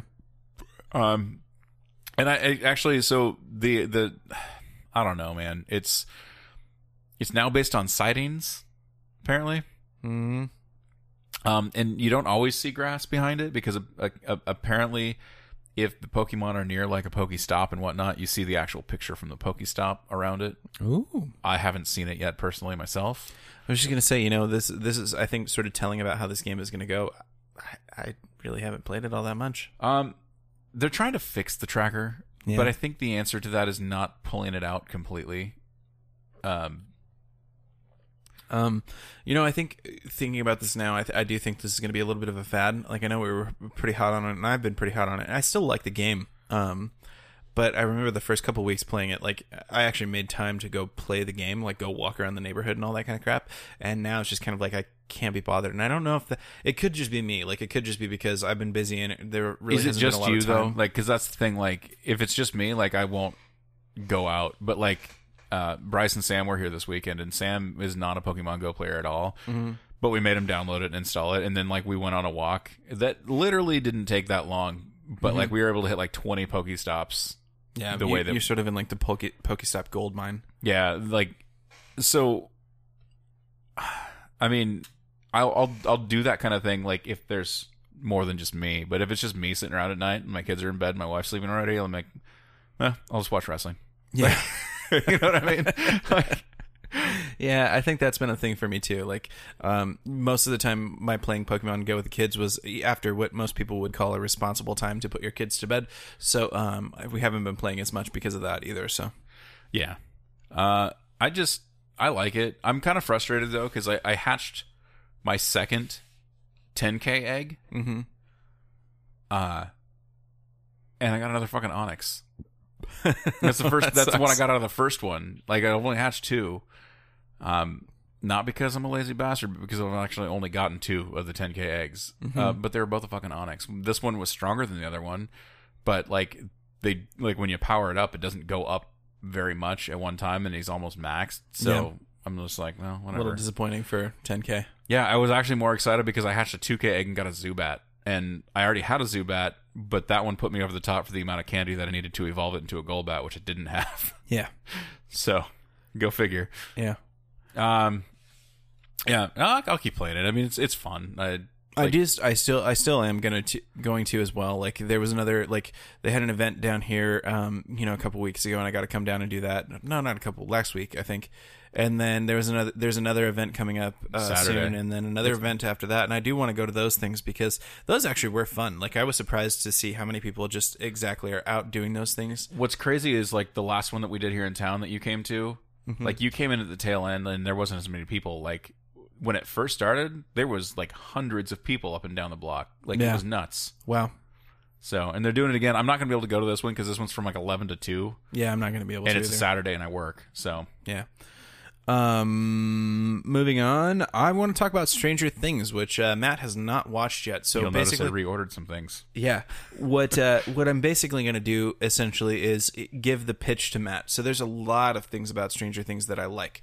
Uh, so th- this is a weird way to describe it. Um, I'm trying to think of the best way to describe it. Actually, Stranger Things is, of course, a Netflix series that uh, came out not too long ago. Uh, so, and of course, they're all available right now. There's only eight episodes in the season, and the season's just damn good the whole time through. Um, there's a one of the things that I like about it is that it's a period piece set in the early 80s. I think it's set in like 1983, and so this is interesting because uh, having been born in 1983, it's far enough away that it's it's uh, now it has that nice nostalgia feel, but also not so far, you know. Um, and, and there's honestly not a whole lot of stuff I think that's set in that time period right now. Um, but there's a lot of one of those things that I'll pick apart because I was five in 1983, and I'll be like, "That's not how shit was." Yeah, there there are some um, I have read quite uh, more than is probably healthy about the show. So the kids, um, there's there's a predominantly child actor cast in this, or one of the, one of the bigger child actor casts that I've seen, and the, that's actually not bad. Like uh, the kids are really really good in this. Um, the other thing that I really like is that, um, and this is set up within the first like ten seconds of the show, um, but the kids are basically a D and D group. Like that's one of the ways that they bond. their D and D group, and they actually finally get that shit kind of correct. Like the whole thing, like I got a very big nostalgia feeling, you know, watching that because it reminded me of like actual childhood. Um, so that part's cool. Uh, but there's so much stuff like that. Like this, the show actually, you know, aside from these, you know, little tropes and things like that, manages to be good beyond that. Um, there's not a lot I can talk about here because I don't want to spoil anything, but there's a lot of callbacks and little things that are very, very cool about how they tell the story too. Um, like the D and D thing plays into more than just a setup for the characters. There's a lot of things like if you go back and watch those scenes specifically when they're playing D D and D, sets up a lot of the rest of the show. Um, but yeah, there's there's a lot of interesting stuff in the show. Um, it also does a good job of subvert, subverting some tropes. Like there are some characters who are very clearly set out to you know basically mirror the cast of the Be- Breakfast Club that they managed to do some interesting things with. So um, Does one of them scream until glass breaks? no, Oh. I don't think so. I mean, you said Breakfast Club, and I thought Emilio. Yeah, should have been Emilio. Sorry, but Well, uh, I mean, he's not a child actor anymore, so no, he's like older than we are. yeah, quite a bit. So, um, the other thing I like too is that there's like sort of these distinct age groups of uh, characters and stories in the show, and those actually manage to be sort of like different um, methods for storytelling as well. So, uh, you know, again, I don't want to spoil anything, so I don't want to go too too deep into this, but I, I just the show is really good. Um, I encourage you to watch it, you know, listener or you know Matt, who's sitting right across from me. Uh, you you should definitely watch the show uh, um, because a it's only eight episodes so far, and uh, b it's really really good. So it's not an an incredibly huge outlay of time, um, but it, it is a really solid show. I really dig the Netflix model. I super do. You know, and, and I was listening to something earlier today that was talking about this too, and it's like one of the cool things about Netflix is they don't tell you, even as a show creator, like how a specific show is doing. They well, no, not really, Um, because because ultimately their revenue is based on subscriptions and so like if they're still gaining subs every month like they don't give a shit So there's a lot of things that I like about the Netflix model, and that is one piece of it. Although they do a little bit like because they don't do pilots like they're just like here's a whole just, season. we're just gonna show. do a season of a show yeah, and if it does well you know i mean if if we still keep getting subscribers then we'll keep doing more Yeah. you know and like that's the, so we get daredevil right and granted i think daredevil probably is one of the more successful shows that they have if there's a way to really measure that but Oh, like okay. So th- this is actually where I want to interject for half a second. This is the model of the future. They have that. They know exactly how many people watch this shit. Yeah, but they don't know tell people. They don't tell you. They don't ever come out and say like, uh, you know, th- this show's awesome and it got this many views or whatever. Um, but they know exactly how many. So like when um you know th- this show's already been announced for renewal having only been out for a couple weeks that's a pretty strong fucking sign that a lot of people are watching the show uh fuller house like the day it launched was they they greenlit yeah a whole nother two. season two. So that's i mean yeah they have the data. Yeah, so they, Um, they clearly know and you how can the kind of doing. read between the lines and see that stuff but like um you could you get you get subscribers though they're like well my friend told me orange is the new black is a good show so i'm gonna i'm gonna sub for that.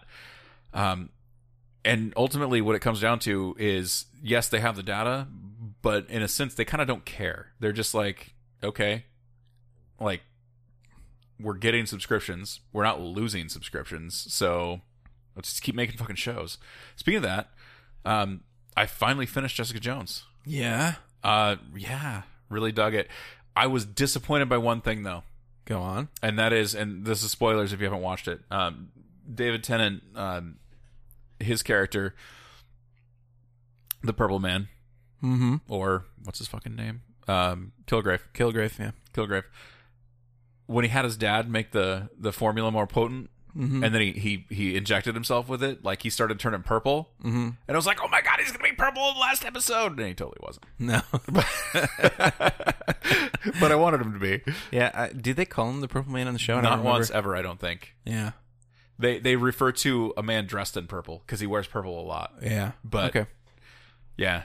No, I really dug it though, and what I really liked about it more than anything, and this is telling of me as as a person who likes a good story, um, is after she broke his neck. Spoilers. Mm-hmm. Like that didn't just end there. Like it wasn't just happily ever after. Like there was a whole nother scene where like she's been arrested for the murder of Yeah. Kilgrave, and like the lawyer, the cutthroat bitch lawyer, has to like Mm-hmm. plead her case like to the DA basically. Yeah. Um, and I thought that was really smart storytelling. I liked I liked the end of that. So Yeah, I really like the Netflix model because it is the ultimate meritocracy. Like you, at least in you know modern TV age, like you can't make excuses about like oh it aired at the wrong time or we didn't play it to this demo correctly or blah blah Right. blah. Like it is very much like a um. And a big thing of it is that it survives on word of mouth. Like I have seen zero advertisement for Stranger Things. The reason I picked it up is because I heard, you know, one, two, three, four people that I listened to podcasts for. Chris that I Hardwick, I think, talked about it like that. pretty regularly for a while yeah, as well. or or you know, I came across it on Reddit. Like that's kind of my rule of thumb. Like after I come across it the third or fourth time, there's a decent ch- in like these other circles that I really really enjoy. There's a really solid fucking chance that I'm gonna actually want to watch this thing. So um, I gave it a shot. Me and my wife watched it together, and you know, as much as I've bitched about it on the show about how my wife and I never get through a series because we don't have time. We made time for this one. Like we were watching the last episode. It was like one in the morning, and we were like, "Well, there's one more left," and I already hit the play button by the end of the sentence, and we were both totally fine with that. So, Yeah. um, yeah. Anyway, Stranger Things. Um, this this is another one of those like again, just use the same logic I did. Where there's smoke, there's fire. I'm telling you, it's a good show. Watch it. Yeah. One more note about Jessica Jones too Yeah. is um, the second half of the season. Not even the second half, because I think when we talked about it last on the show, I think I was up through like episode eight or nine, so Yeah. I was more than halfway through. But um, the last few episodes, like you really get to see a lot more Luke Cage, Mm-hmm. um, and with his character and whatnot. Um, and you get to see uh, the night nurse come back, like Rosario Dawson's character. Like she's on, I only I think one or two episodes, Mhm. but she just she adds so much to those shows just by being who she is, where she is, and stuff like that.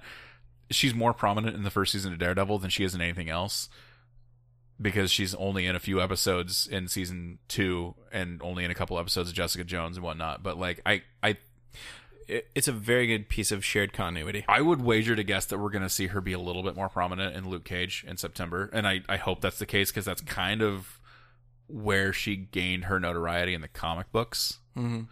Um, but uh, I mean, we've we've already seen her introduction, um, the kind of essentially the way that she was introduced in the in the Marvel comics.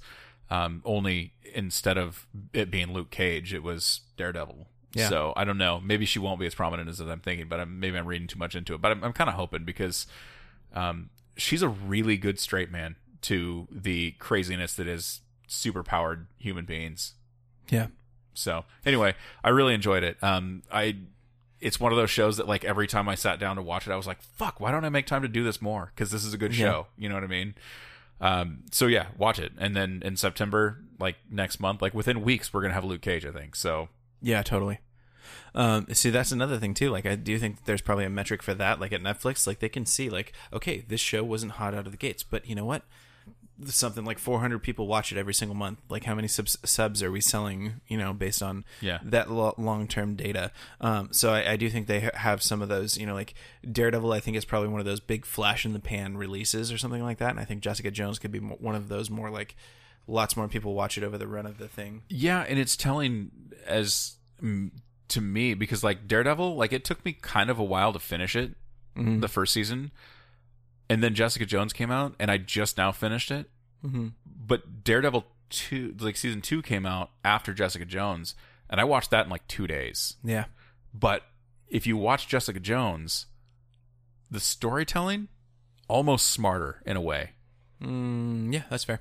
You know, uh, so It's sort of like isn't- the crux of not having quite the budget. Like I, I don't think Jessica Jones was done with the budget that Daredevil had, so they have to f- rely a little bit better on the storytelling, which you know definitely could be a, a- a point in its favor depending on what kind of television watcher you are. But I honestly don't know that I would say that the Daredevil show is better than Jessica Jones or vice versa. Like they're they're so complementary to each other, especially like again with um with Rosario Dawson's character like being like the the the cross continuity Yeah, you know role. It, I like it. I like that show a lot. And again, I'm pissed off because I didn't make time to watch it more often. So totally.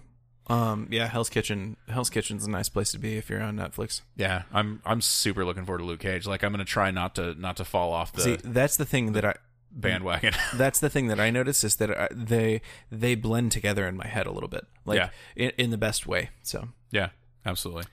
Uh, so I heard you fallen off the wagon.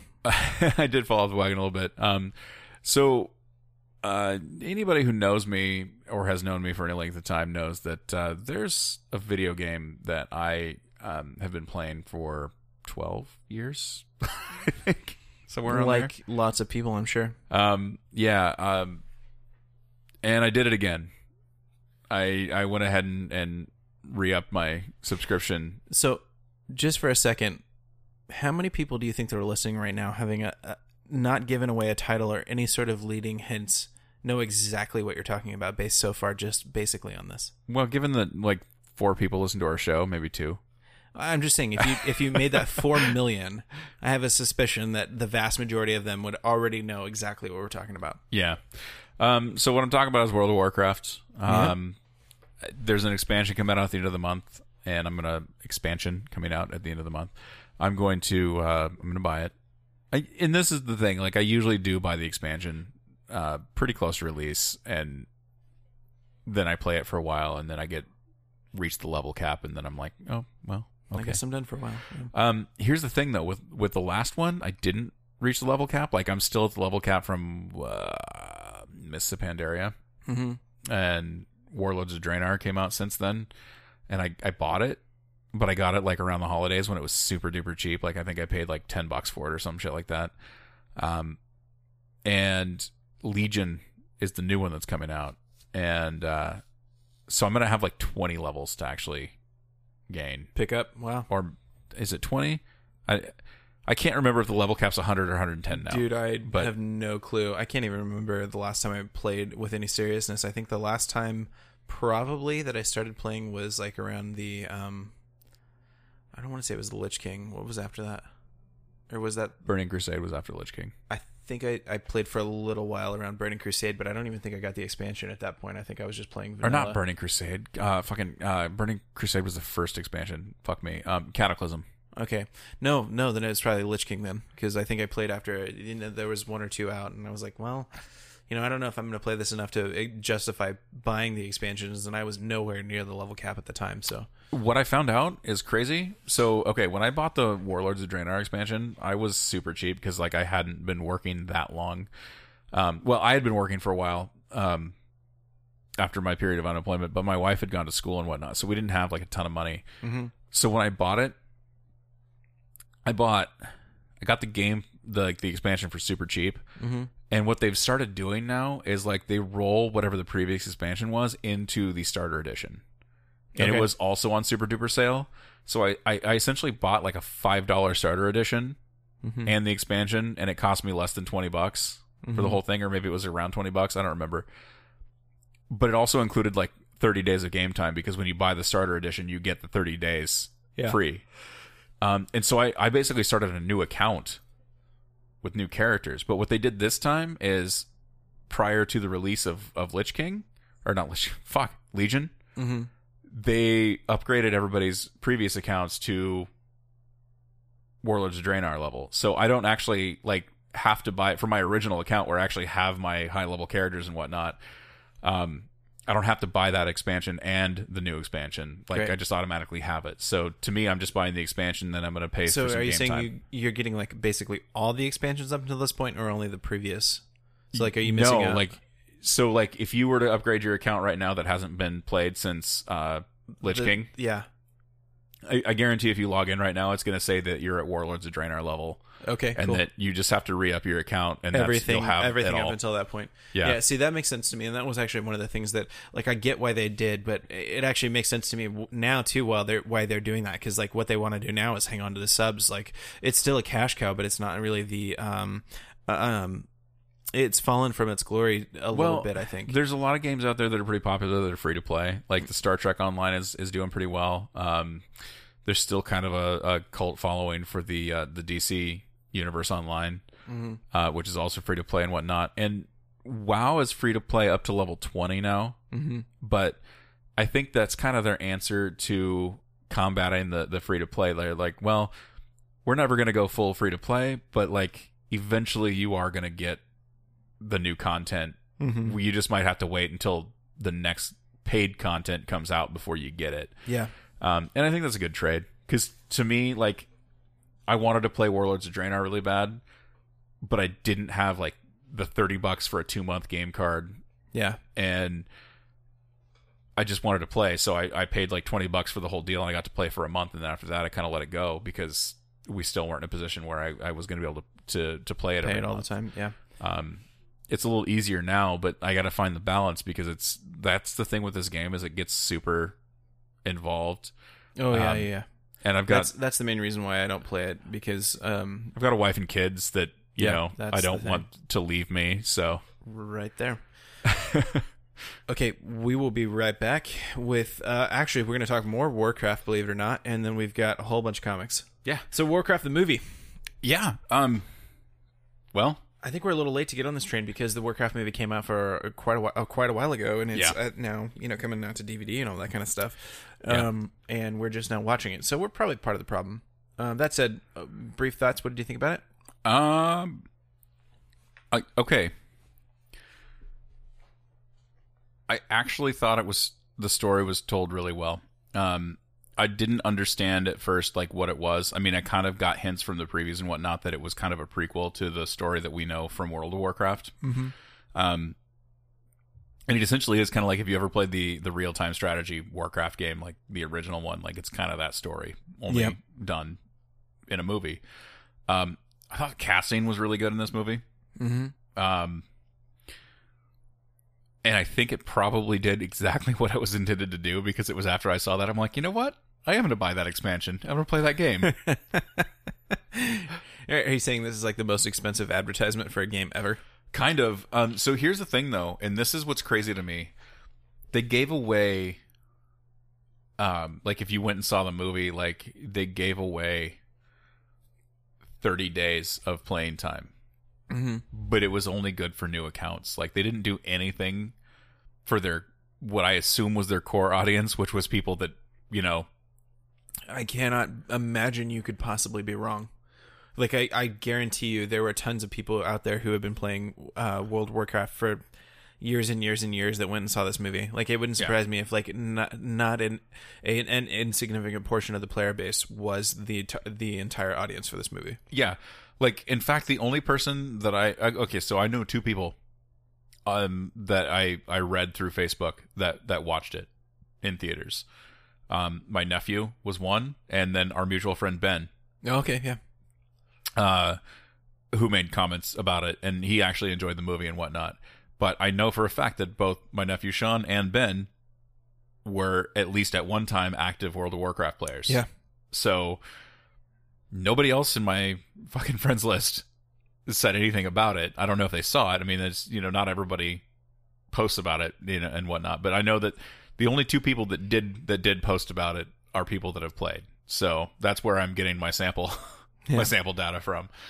Um, but I actually did enjoy the movie. I thought the story was well told, and I, I really like the casting. To me, was fucking heads and tails, like my favorite piece of it. Mm-hmm. Um, I like the kid that played uh, Khadgar. Yeah. Uh, and then Howard Stark was in it, of course. King the King, King Llane yeah, yeah, is that his name? Llane, I think. I think it was. Yeah, Yeah. yeah. I thought that was interesting. Yeah, that that actually Dominic um, Cooper. Dominic Cooper. I don't know about that one. Um, th- yeah. So this movie is kind of a mixed bag for me. Like I did actually enjoy the movie overall. I would say like it was worth watching, and I and I and I enjoyed watching it. I was actually pleasantly surprised because after how how poorly it sort of did overall, and it, I actually watched it on the heels of reading an article saying essentially that like it's definitely going to lose money even in spite of its massive uh, uh, Chinese uh, uh, take. Uh, it's definitely going to lose some money, and so that you know definitely throws sequels into the uh, um, ether as far as whether or not they'll happen. Which this movie is almost certainly set up for a sequel. Like uh, um, the story, I think, is not in any way complete at the end of this movie, and it is definitely set up like it's going to, you know, be part one of a trilogy or you know something like that. Um, but yeah, the the movie overall for me was a little bit mixed. Um, there were some parts that I wasn't really a super big fan of. Like the movie does get pretty lore heavy, which uh, you know, for nerds that have played the games and really enjoyed it for a long time, That's totally fine. But as a mass market product, you can't get too crazy into the lore. Uh, um, you can definitely throw in fan nods and shit like that. But uh, getting so heavy into the lore makes it a little bit difficult, I think, to watch. Uh, one of the things that I really, really enjoyed, though, is visually, this movie is a treat. Like, um, it was really fun to see how they did magic and stuff like that in this movie. And I thought that was so well done. and it kind of took the CG characters that like were groundbreaking at the time when we did uh, the Final Fantasy Spirits Within movie. Which don't get me wrong, is a Final Fantasy movie, that that movie sucked balls. Mm-hmm. But every character in it was CG. Like there was no actual human cast in it. This is different. I mean, there is human cast in it as well. But like what they did, mocap, isn't it? what they did with the orcs was amazing. Like it looked really, really good. Mm-hmm. Um. So yeah, no, I, I definitely enjoyed it. Um, I got to watch it specifically because uh, the, there was no way I was watching this movie with my wife because she is not a Warcraft fan in any way, shape, or form. Um, but uh, a friend of hers took her to see Suicide Squad that night, and so I was like, "Hey, I got a couple hours to burn. I'm gonna watch this movie." Perfect. So uh, I did that. Um, I was a little confused as to the the identity of the baby orc. I don't see, and this is the thing. Like, I'm sure if you were huge into the lore, you were watching that and going like, "Oh yes, that's going to be so amazing." But most of the people watching this, myself included, who has actually played a reasonable amount of the games, like I was a huge fan of Warcraft One, played the shit out of the game. Huge fan of Warcraft Two, played the shit out of that game. I Um, still play Warcraft three sometimes. I didn't. I didn't really have a machine around the time that Warcraft three was out, and by the time that it did, or by the time that I did start getting back into PC gaming, um, it, it had kind of passed its prime by a good way, so I never got back into it. But I also did play, you know, a, a not insubstantial amount of War, World of Warcraft, and I still was like, I don't know who that is. Like I, I recognize, I actually did recognize Khadgar and Medivh and stuff like that because, as you alluded to earlier, this is not really um, strictly speaking, a World of Warcraft movie, so much as it is just a general Warcraft movie. And they go back, I think, a little bit deeper than World couple of Warcraft. generations. Yeah, like it, it, this is actually probably pre anything that's happened in World of Warcraft for the most part. Um, you get lore in World of Warcraft that probably alludes to these events, but When um, when World of Warcraft takes place, um, even vanilla WoW, like back in the day, like you had your alliance factions, which were the humans, the gnomes, the dwarves, very much like in the movie. Yeah. and then you had your um, your horde factions, which were um, the orcs, the trolls, and the um, uh, the Tauren. yeah. And Tauren are completely absent in this movie, as far as I could tell. so were the dwarves. We didn't see dwarves either, and I don't We, no, we definitely did see dwarves. Uh, or not dwarves. Um sorry, uh, The- the trolls. trolls, yeah. the trolls, and I don't know that we saw uh, gnomes. I don't think we did. So, yeah, there's there's very specific a, a specific starting point when it comes to World of Warcraft, and that is like by the time you hit World of Warcraft, like the orcs had kind of already been been pushed out of the Eastern Kingdoms toward uh, the continent of Kalimdor. Well, I mean, like obviously it's way post because uh, two of our main orc characters uh, you recognize. Uh, you probably recognize their name as WoW players because one of them is Orgrim, otherwise known. You know, uh, the reason you The city of recognize Ogrimmar. Orgrimmar, yeah, and the the other one is Durotan, and I can't remember if. Um, if he has a city named after him, or if he might have just be it's- the it's a whole s- goddamn continent. It's not a whole continent, but it's a, it's a definite section because Durotar is is part of Kalimdor, but it's where Orgrimmar is based. yeah, Um, and I kind of thought the baby was going to be Thrall, mm-hmm. but then they named it something different.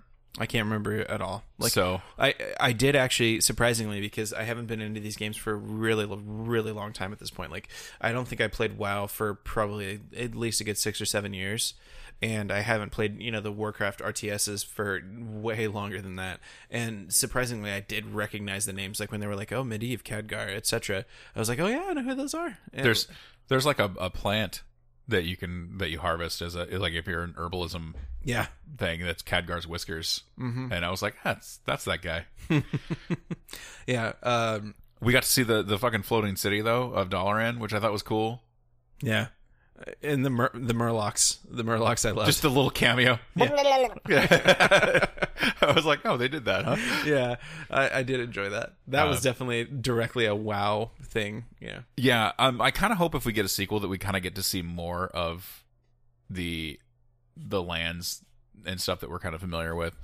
Uh, Yeah, they could have lot. They could have probably done a lot more with the sets. I think on this because um, one of the things about the you know World Warcraft especially is that it's immense. Like if you've never really played, and especially for a lot of us when we when I first got into WoW, uh, it was probably one of the first like real MMORPGs. Yeah. Uh, and so I remember thinking, God damn, this world's huge. Like I will, I, I could walk, you know, for two days and I'd not, you know, I'd, I'd still find something new after two days. Um, and I think that that this movie didn't really showcase that quite as well. Well, I really liked. So, as a fan, I appreciated the insider stuff. Um, Yeah. like, and my kids were here, so like when it when the movie first started, and it's showing the orcs, and I was like, it's the fucking dark portal, like Yeah. just right there, like that's so. Um, I dug that. Wasn't uh, now remind me because I haven't played for a long time, but isn't that like an instance in um World of Warcraft? Like that portal is a, like it looked very familiar. not to an me. instance it is the um like the first expansion they did the burning crusade like you like that's when they they activated the dark portal and you went through it to get to the outland where the Gotcha. where the orcs and shit came from uh so that's where that came from and that's when they introduced the um the blood elves and the draenei as Okay. two new races Okay, that makes sense. as well. So I I played it for a long time. Like I haven't been active in a long time, but like I probably within 6 months to a year of the game's release is when I started playing it and I played it solid for several years. hmm So um yeah, I've I have more control than I used to. Part of my problem is that I get it now and then like I'll play it and I'll play it pretty heavy for a week or whatever.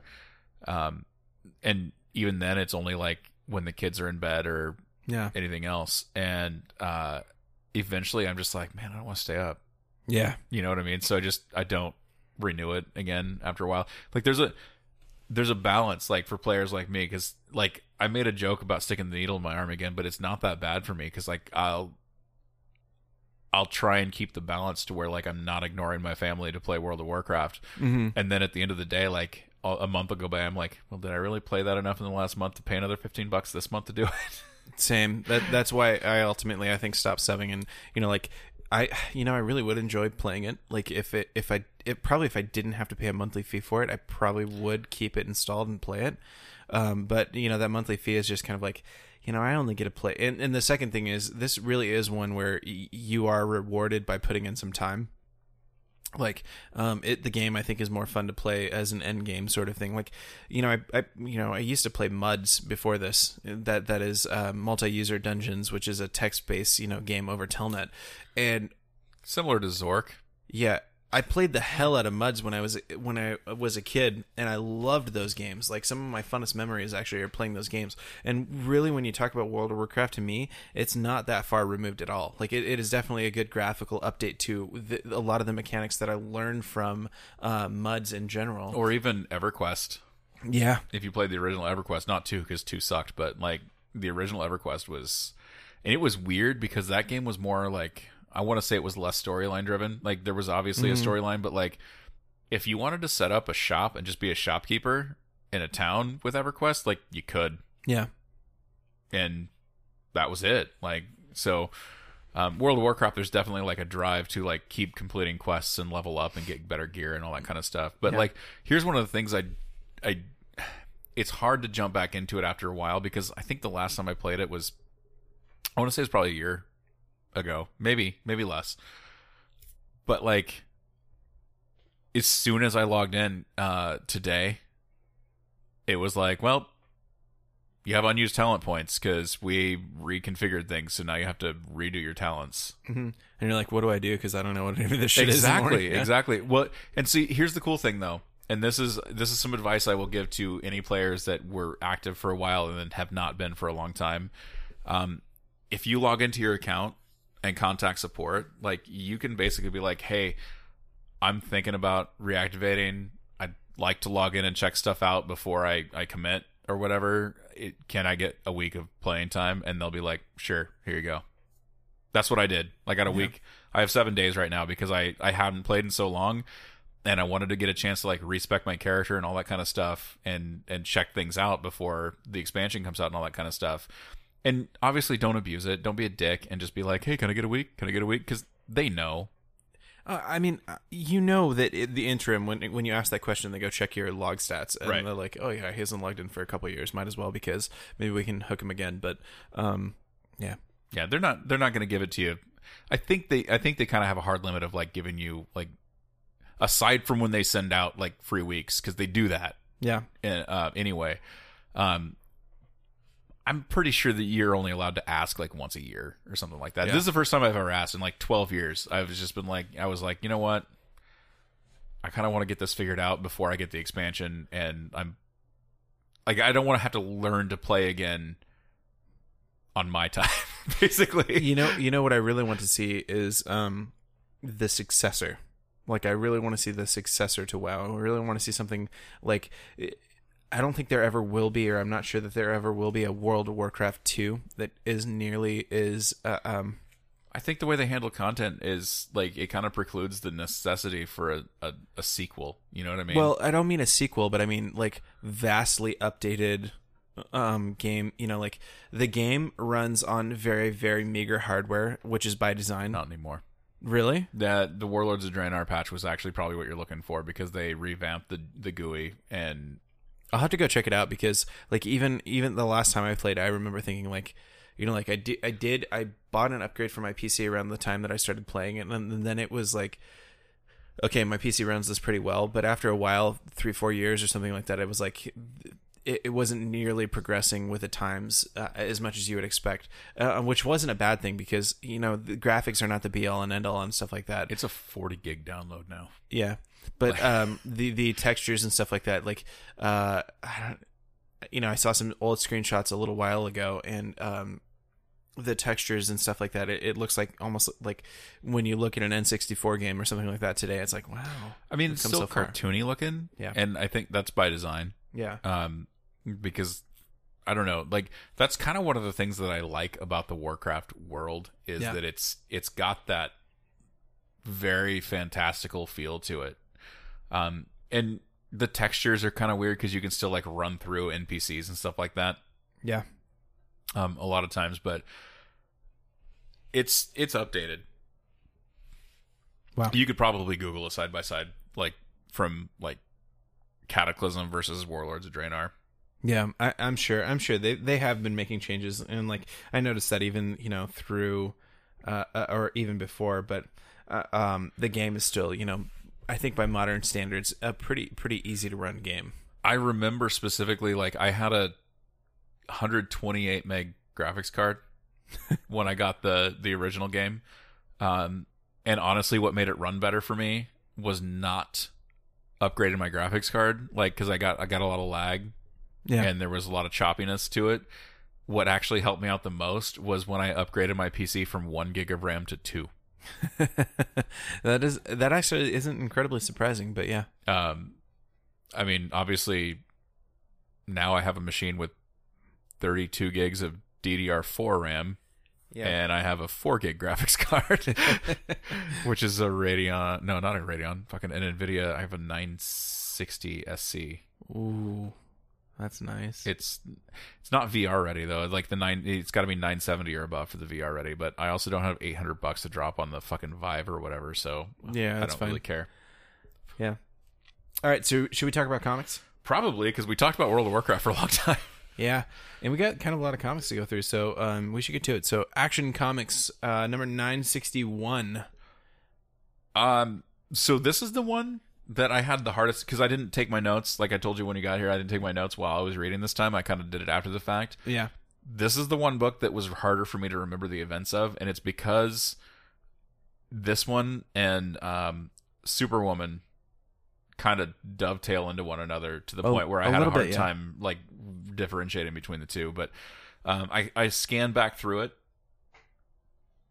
Um, we did have a Superwoman pseudo appearance yeah, in Action Comics.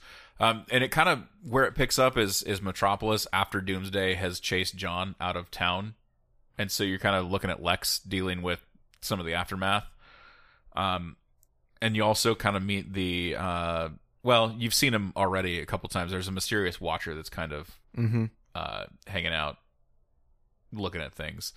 Um, which this character also is a little bit more prominent in Superwoman than it was Yeah. in Action Comics. Um, and then also ultimately at the end of the at the end of the issue, you have Clark making a decision to try and get his family away. He has Wonder Woman um, take them to Watchtower, actually. Yeah. So they're orbiting the Earth. Um, and he decides he's going to go fucking balls out against Doomsday, which I assume 962 will kind of be the wrap up to this initial yeah arc. the the big ending here i think is that um he gets help like um they've got some some you know body of you know people who are fighting with him and uh they're actually holding their own like they're they're using like lasers and shit like that uh, on you know flying sleds or something uh but uh there there seems to be Yeah. a plan. Like this isn't just you know like a doomsday fight. There seems to be a plan, a very deliberate plan. So Right. yeah, uh, Action Comics site this week was pretty solid. Um, Yeah, I, I don't think it was as strong as some of the previous I I don't either, but uh, but it's it's not a bad book still. Like I'm gonna keep reading it because I I'm still engaged in the story. It just was harder for me to remember the exact details of this one. yeah, totally Um, how about All Star Batman number one? like this book. Uh, fucking Snyder, dude. Yeah, it's Scott Snyder. Um, that's so one of the things that was noticeably absent about Scott Snyder's run uh, with the New Fifty Two Batman um, is some of the uh, the core Batman rogues gallery that we're used to. Um, we got a little bit of Riddler in the Year One story, and we got Joker yeah, during the uh end game. Well, Death of the Family and end game, we had Joker. Um, but that's it. Uh, this was refreshing to me because this was like right out of the gate. This was a Two Face story, yeah, and I like Two Face as a villain. We did get Two Face a little bit in some of the um backups. Uh huh, Uh, and if you're not familiar with uh, the term backup, what a backup is is so you have your initial story, which is I think 22 pages uh, without ads, um, and then a backup is usually I think another 10, usually about 10 pages at the end of the at the end of the story. It's a completely separate story, but it usually kind of ties into the main story somehow. Um, and it's also usually written by a different artist or different artist, different writer and artist and stuff like that than the main book. So that's a backup. yeah, Um, so this story is kind of cool. Essentially, what it is is the the character of Two Face is actually this is probably the better one of the better representations of the character that I've seen because occasionally Harvey Dent, uh, his personality is dominant for Yeah. a while, and so apparently Harvey Dent and Batman came up with a plan on what to do with Two Face, and Batman's trying to execute that. Only the Two Face personality has come through and put a uh, basically ordered a hit on on Batman. yeah. Um, offered a bounty for like taking out Batman and releasing him. Uh, so you see Batman get into all kinds of trouble and shenanigans along the way because he's he's basically trying to take Dent to uh, uh some house that's like 500 miles away from Gotham. yeah, Um, and then you see some characters that we haven't seen a lot of in the past, like Killer Moth and, and Firefly. yeah, I thought that was kind of a cool callback because I haven't seen those guys in a long time. yeah. I actually really like that about this book that they kind of brought back some characters we haven't seen in a while, and that was another thing that, that was very rebirth esque to me. It's like, oh yeah, by the way, don't forget you have all these you know backlog of rogues that you can use, Yeah. sort of thing. Yeah, and then the most interesting uh, dynamic to this is, um, you, you you end up in the position that you're at in the end of the book because the the the bat plane got shot down, Mm-hmm. and uh, there's kind of a big reveal at the end that it was it was Alfred that did it. Yeah, Uh, so I'm interested to see that. I that was kind of the last panel. goes. Yeah, that was the last panel of the of the main story. Um, and yeah, just super good. And then, um, again, like I mentioned, this this book had a backup story to it as well, which we won't get into as much detail about. I did But- like the backup story though. I did too. I did too. Um, a lot of backup stories are cool for a lot of reasons because sometimes you end up getting a really good writer and that writer because of the backup stories that he's able to do, ends up getting uh, more prominent and, and able to do things. Uh, Kyle Higgins actually comes to mind because he did backup stories for Batman before the New Fifty Two, Mm-hmm. and they essentially used what he did for that. And he was writing some of the stuff that had to do with uh, when Dick Grayson was Batman for a time Okay. with Damian as his Robin, um, and they kind of tapped those stories and basically offered him the chance to do Nightwing for the New Fifty Two, and that's he did almost the entire Nightwing run for a New Fifty Two, if not the entire thing. Plus, he did some Batman Beyond stuff for the digital first books that they did with Batman Beyond, and he did a really good job with those too. So, um, I like the backup stories and that it, it does give another person a chance to offer their perspective on a on a chosen character and and um, increases their chances of, of getting to do something better. Yeah. Not I mean I don't want to say better because the backup stories are good, uh, just just different More and maybe maybe be featured a featured writer rather than Yeah. a backup. So. Um, I like the idea of the backup. Sometimes you get backups and you're just like, "Fuck, this book was already long, and now I got to read another story." Um, some of the New Fifty Two Batman stories, I did not read the backups to all of them because it was just like, Yeah. you know, especially Snyder. Snyder's books are good, but he's really dialogue heavy sometimes when he's trying to communicate a certain piece of the story. So by the time you get to the end of the book, you're like, nah, do I say this tomorrow or do I just skip it? so, Yeah, I, unfortunately, I kind of do that too, and and I think usually that means the backup story is probably getting left on the table. You know, Yeah. like. All right, uh, so let's talk about Deathstroke. I liked it. Deathstroke Rebirth. Um, yeah, it was pretty solid and i interesting because we get sort of a you know parallel story of like uh, Slade pre Deathstroke. They're they're kind of telling this a la Arrow because you get uh, some backstory and you get some current story going on. Um, Yeah, I, I'm glad you noticed that parallel because that was one of the things that I drew away from that too. It was like, oh, I mean, somebody must have watched the first you know two seasons of Arrow at least. Yeah, I I actually dug the uh the Slade Wilson backstory too because the guy, not not really a stand up guy. No, he's an asshole. Yeah. like just short, just stop there. He's a, he's a freaking asshole. Like he was gonna leave his kid out in the wilderness in the you know s- cold snow. Yeah, for calling him out on his bullshit. Yeah, basically. And then basically his kid was like, "All you ever do is come home and fuck mom and beat us and leave again." So fuck off. And he's like, yeah, but your mom's not here right now, so you know. Yeah, yeah. So yeah, he's kind of an asshole. Um, I I dug the story though. I like I really. To me, what stood out in this book the most is the writing. Yeah.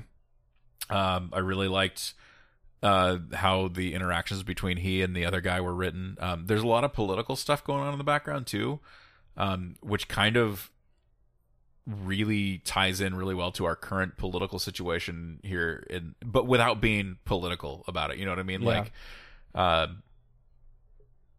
and so I, I I dug that aspect of it as well. Um, ultimately, I'm I'm gonna read the the Deathstroke number one when it comes out because this was the rebirth title. So I'm Yeah. gonna check it out and see how it goes.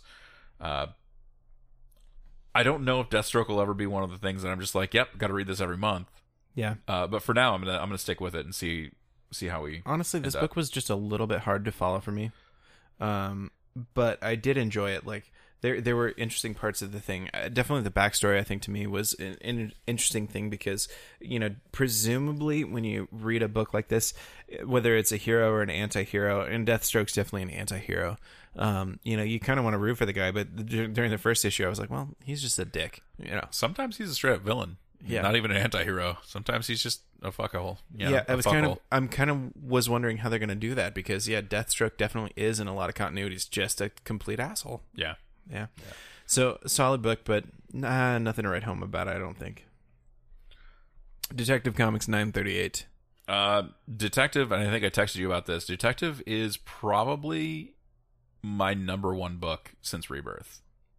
It's it's one of them anyway. It's it's it's very near the top. It's it's really solid. Yes, I completely agree with that assessment. I think I think we when we were texting that was kind of along my same lines too. Of- Of like, yes, definitely. You know, Yeah. So uh, it kind of opens up where the last issue left off in 937, and like it's kind of a straight up fight between Team Bat and Well, not exactly because this is the one where we get a little bit bi- of backstory about. Uh, um, oh yeah, we do open up with the backstory of Papa Kane. I can't remember Papa what his Kane, yeah. fucking name is, yeah, but Colonel. Colonel we'll just Kane. call him Colonel. Yeah, his his name is Colonel, unless you you know like are married to him or something like that. Yeah. Um, so it opens up with a little bit of backstory about Colonel Kane, which was really fun. And you know, the interesting thing here is they're like, you know, you're basically above the president. You know, like th- this is stuff the president cannot know. You know, like so that's an interesting, I think, element of like the political landscape in this this set of books and his interaction with Kate and what you know kind of character Kate's going to be. And then of course she grows up and it, it does a nice job to set up how how at odds they become uh, much to both of their chagrin like i think both of them want this to go a different way but it, it can't because they both have very clear ideologies and paths here. Yeah, it's really the like the father daughter dynamic here is weird because like he he thinks he's doing everything he possibly can to make her not lose anything anymore because Yeah. of the loss of of her mother and was it a sibling as well? yes Yeah. Um and then we get into the fight. yeah Um, and what I really liked about this is this was a book that let Tim Drake really kind of stand out as a character. he and he's did i like that too I mentioned before that he's my my Robin that I came up in comics with. Like this is this is the guy that I I gravitated toward as as Robin. Um, he's also a computer nerd, and I happen to be an IT guy, so there you go. Yeah i wonder why you like this character Yeah, weird. yeah Um, I really liked uh Computer Kid. I don't remember his name in I- this. neither do i but um, because he was like, "No, but I'm smarter than you, so this is how I'm smarter than you." And then Tim's always like, "Yeah, you think that, but it turns out that I'm actually smarter than you because I did this while you were thinking that you were doing this." Um, and I kind of like that about it. Um, ultimately, what it comes down to though is is um, Team Bats is super outnumbered though still because there's a lot of guys, so um, they make a strategic withdrawal from the situation. i super like the orphan scene Yeah, So I, I can't remember the exact dialogue, but Batman and Batman and Batwoman. So uh, especially so one of the the dynamics here is that Batman and Batwoman, uh, Batman has to be in control and know everything and all that kind of stuff, and so uh, nobody is allowed to make decisions without Batman. You know, overseeing it basically. He's a little bit of a micromanager. And Batwoman, you know, basically is coming here to save Bruce, who is ironically the damsel in distress here. Uh, and uh, she's like, sends Orphan up to um take out the guys on the top floor. to clear out the top level. Yeah. Yeah. And she, it's a it's a line of dial- dialogue between the two of them, and then, and then she gets to the top floor, and you can hear the there's you know the the scene where the elevator goes ding and opens up, and the guys are like, they sent one of you, they sent you to deal with all of us, and she just kind of like I, I think smirks a little bit, Yeah. yeah, As much as she And can says- in her weird costume. and, and just says yep yes and uh that's great because it, they don't really touch on the scene again until they come up and uh come up on the elevator and orphan's standing there noticeably worse for the wear a little bit um But not nearly as bad as the rest of the dudes. with the rest of the room just on their on their feet and she's she's had the shit kicked out of her a little bit but she's smiling like yeah so that that was interesting to me because I don't know this character at all but I was like I think that is a very Orphan good was orientation Batgirl. too Um, prior to Barbara getting her legs back. okay that makes sense Um, I could be wrong completely on that, but I, I believe Orphan was. Um, See, I want to search for Orphan Batman, but I kind of feel like that that's not going to give me the right search result. no, I, I if you look the the the, the Batgirl Wikipedia actually probably is going to have more more information on that. Um, what I dug about this though is not only that, but like, and they touch on this more in I think issue nine thirty seven than they did in this issue. But Tim, and in fact, it wasn't nine thirty seven, but Tim basically has to convince uh, Batwoman that the reason Batman chose her is because she's going to be able to make decisions that he wouldn't maybe normally be able to make. And case in point, this decision, like to to send the entire team in, even though Batman doesn't think they're ready, um, they make the decision to send the entire team in to go get him. And he basically that's the first thing he does. He doesn't thank anybody for coming to get him and whatnot. Like he basically bitches her out, saying, "Hey, you shouldn't have brought the team. They're not ready yet." And she's like, "Well, here's the deal. You left me in charge. I made a decision. Deal with it." And I like that. Um, I also like the fact that you find out Computer Kid is kind of a sinister prick Oh yeah, at the end of this. Um, he was developing tech that even Colonel Kane was like, no, that's that's over the line. We can't do that.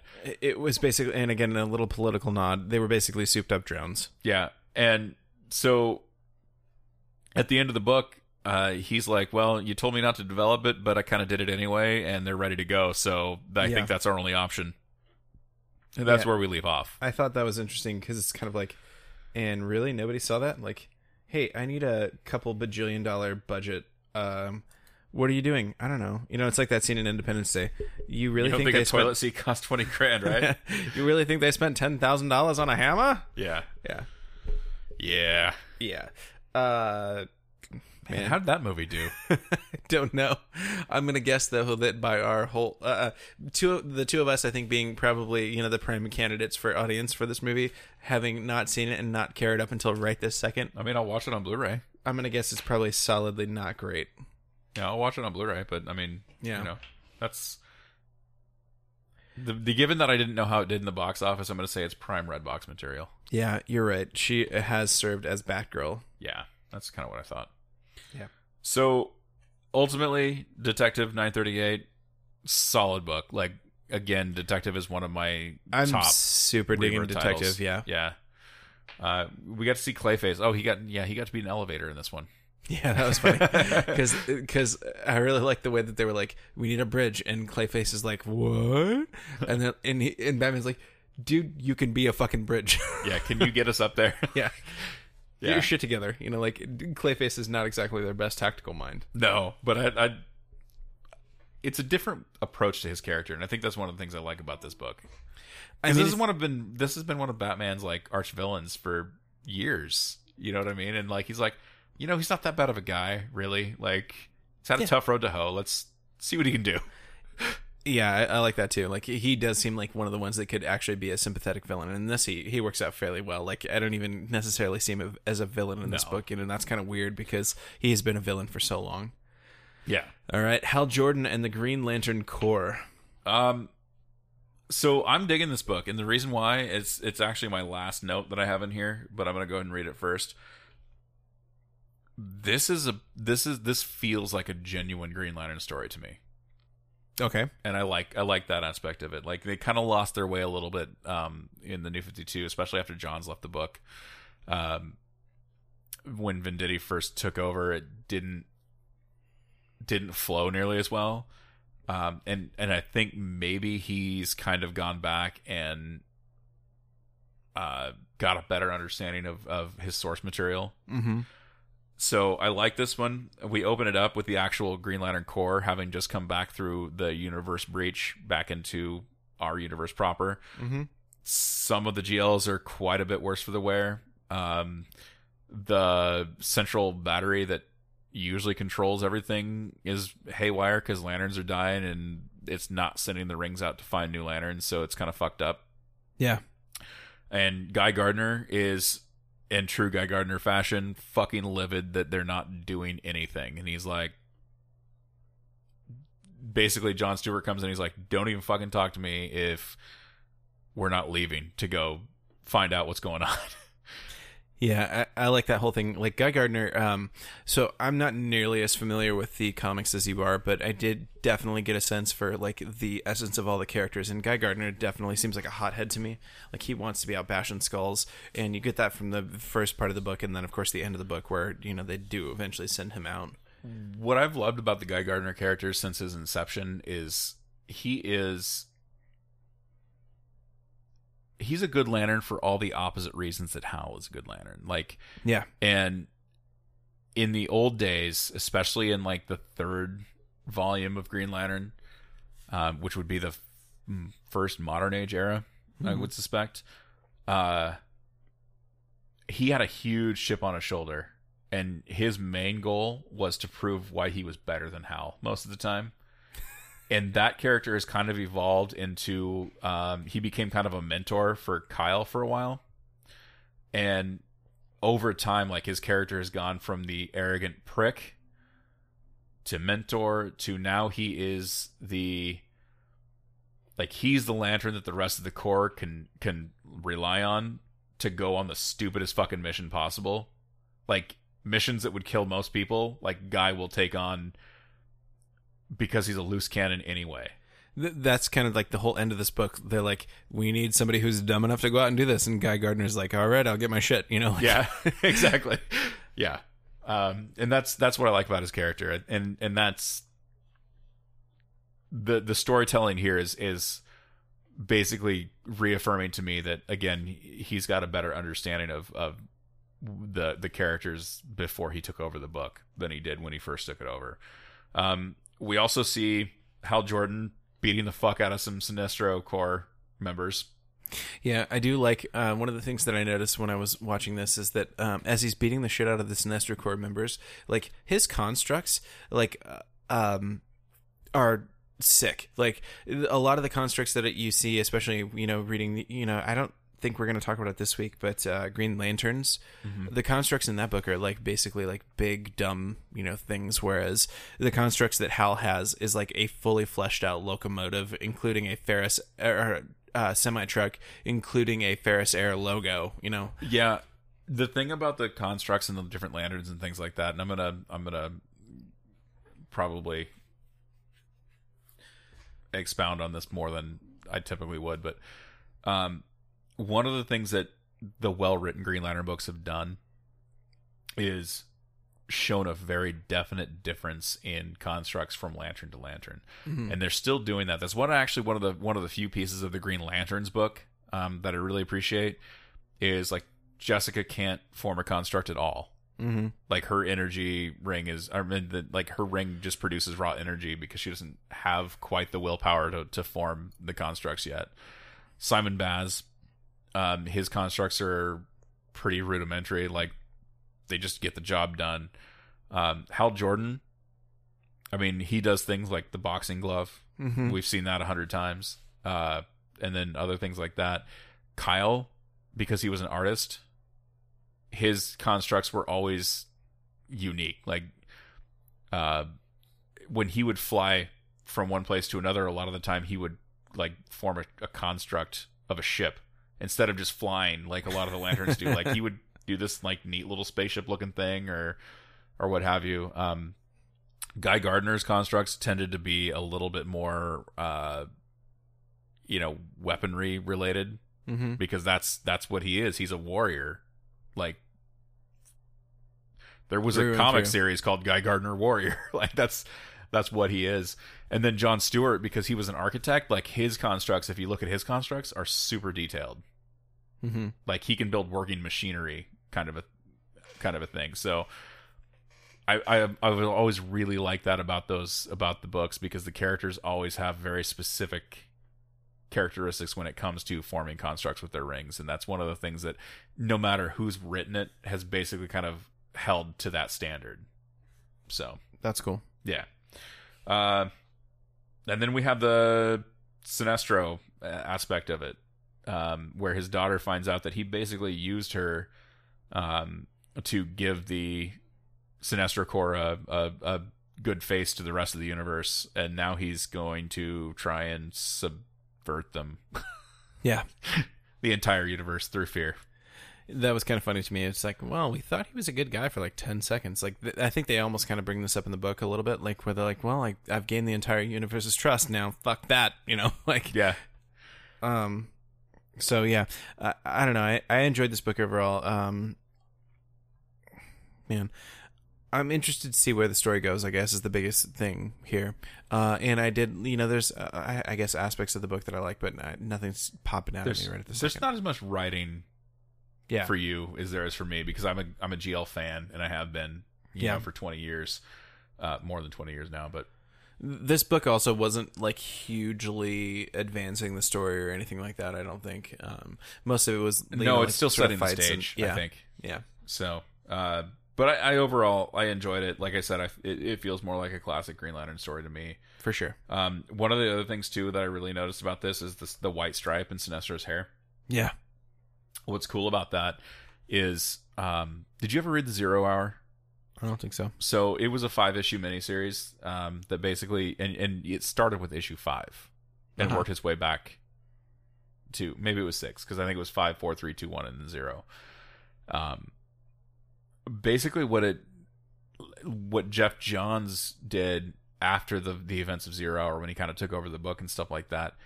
The white stripes that Hal used to have on the side of his head, Mm-hmm. those were because Parallax actually was in him Oh yeah, I remember talking about this before. for a long time. Um, and so Sinestro using Parallax to re- restore himself to his younger self, basically rejuvenate his body.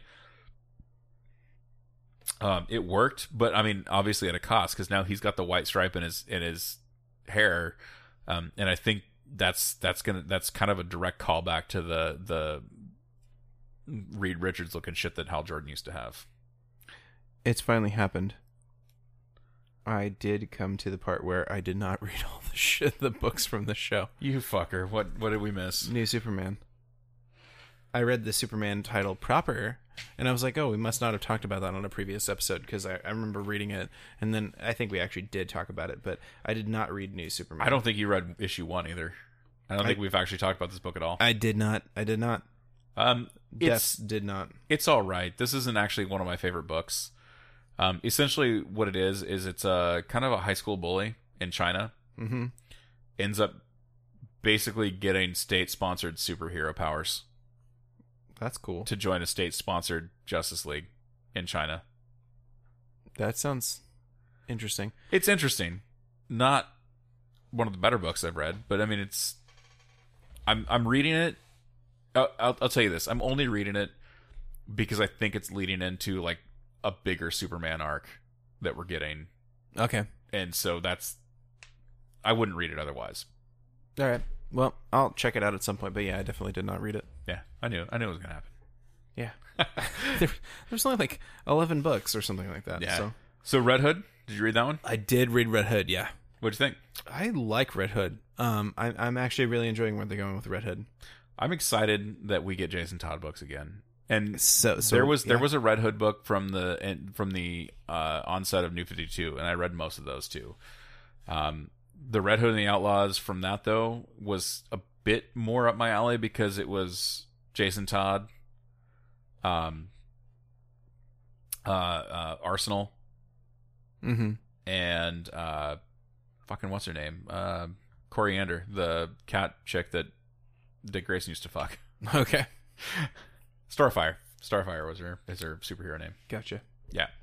So anyway, um, but this is different, and we're gonna get more characters, I think, as we go along. But in in this particular instance, like, God, I want to say the cover had a couple a couple big name people in it, but they didn't make their appearance until I think maybe the last panel, if if even then.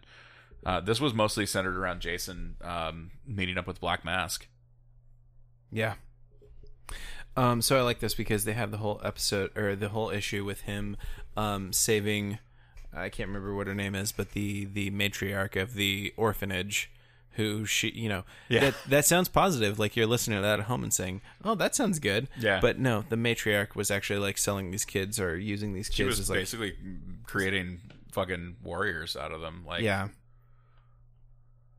Yeah, um the the fight scene in the car between Red Hood and and the gangsters was really cool like his quote unquote audition or secondary audition I really enjoyed that yeah. and then the the character of course that you're talking about is um I believe that's Artemis Oh yeah, she shows up at the very end. yeah Artemis, is an Amazon She is an Ar- Amazon. Yep. Which you know is a little bit outside of Red Hood's power set. You know, uh, Wonder Woman's pretty cool in uh, for lots of reasons, but even the weakest of the Amazons are pretty badass. So Yeah, and Artemis is definitely not a weak Amazon. She's No. she's kind of up there yes, uh, in the upper echelon, if you will. Uh, the other thing too that stood out to me is that uh, he absolutely refused to kill one of the henchmen, yep, and But Black he- Mask didn't take it as an insult. He was like, "No, you know what? I actually like a guy that's got his own set of his own code and then you know. promptly kills the guys anyway. and then he kills the guy himself. But like that holds true to like in the Rebirth book, like Batman was like, no killing. Like I'll let you do this, but the second you kill somebody, I'm pulling you out and pulling the plug. See, that's what's interesting to me too, is because he, he- um, first off, in this book, when uh, he's presented with the opportunity to kill, he, he, doesn't agree with the decision. He, he's like, you know, that's bad tactically. Like that's the way it comes across to me. Like, yeah, if you kill that guy, he'll be dead. But the bad side is then you like you lose a lot of henchmen that way. Um, and You that, let the guy live, and then maybe you get a decent henchman at some point. Yeah, so yeah. that to me is interesting. Like he's looking at it as like a tactical decision, not like oh, you know, human life is sacred, blah blah blah, Batman esque sort of uh, philosophy. And I think they even talk about that earlier in the book, where um, he's like, well, I guess I can't kill anybody because I got to follow Bruce's code or whatever. Um, so I liked how that played out a little bit. yeah, no, same. Uh, and basically, what it comes down to is Black Mask wants a second command that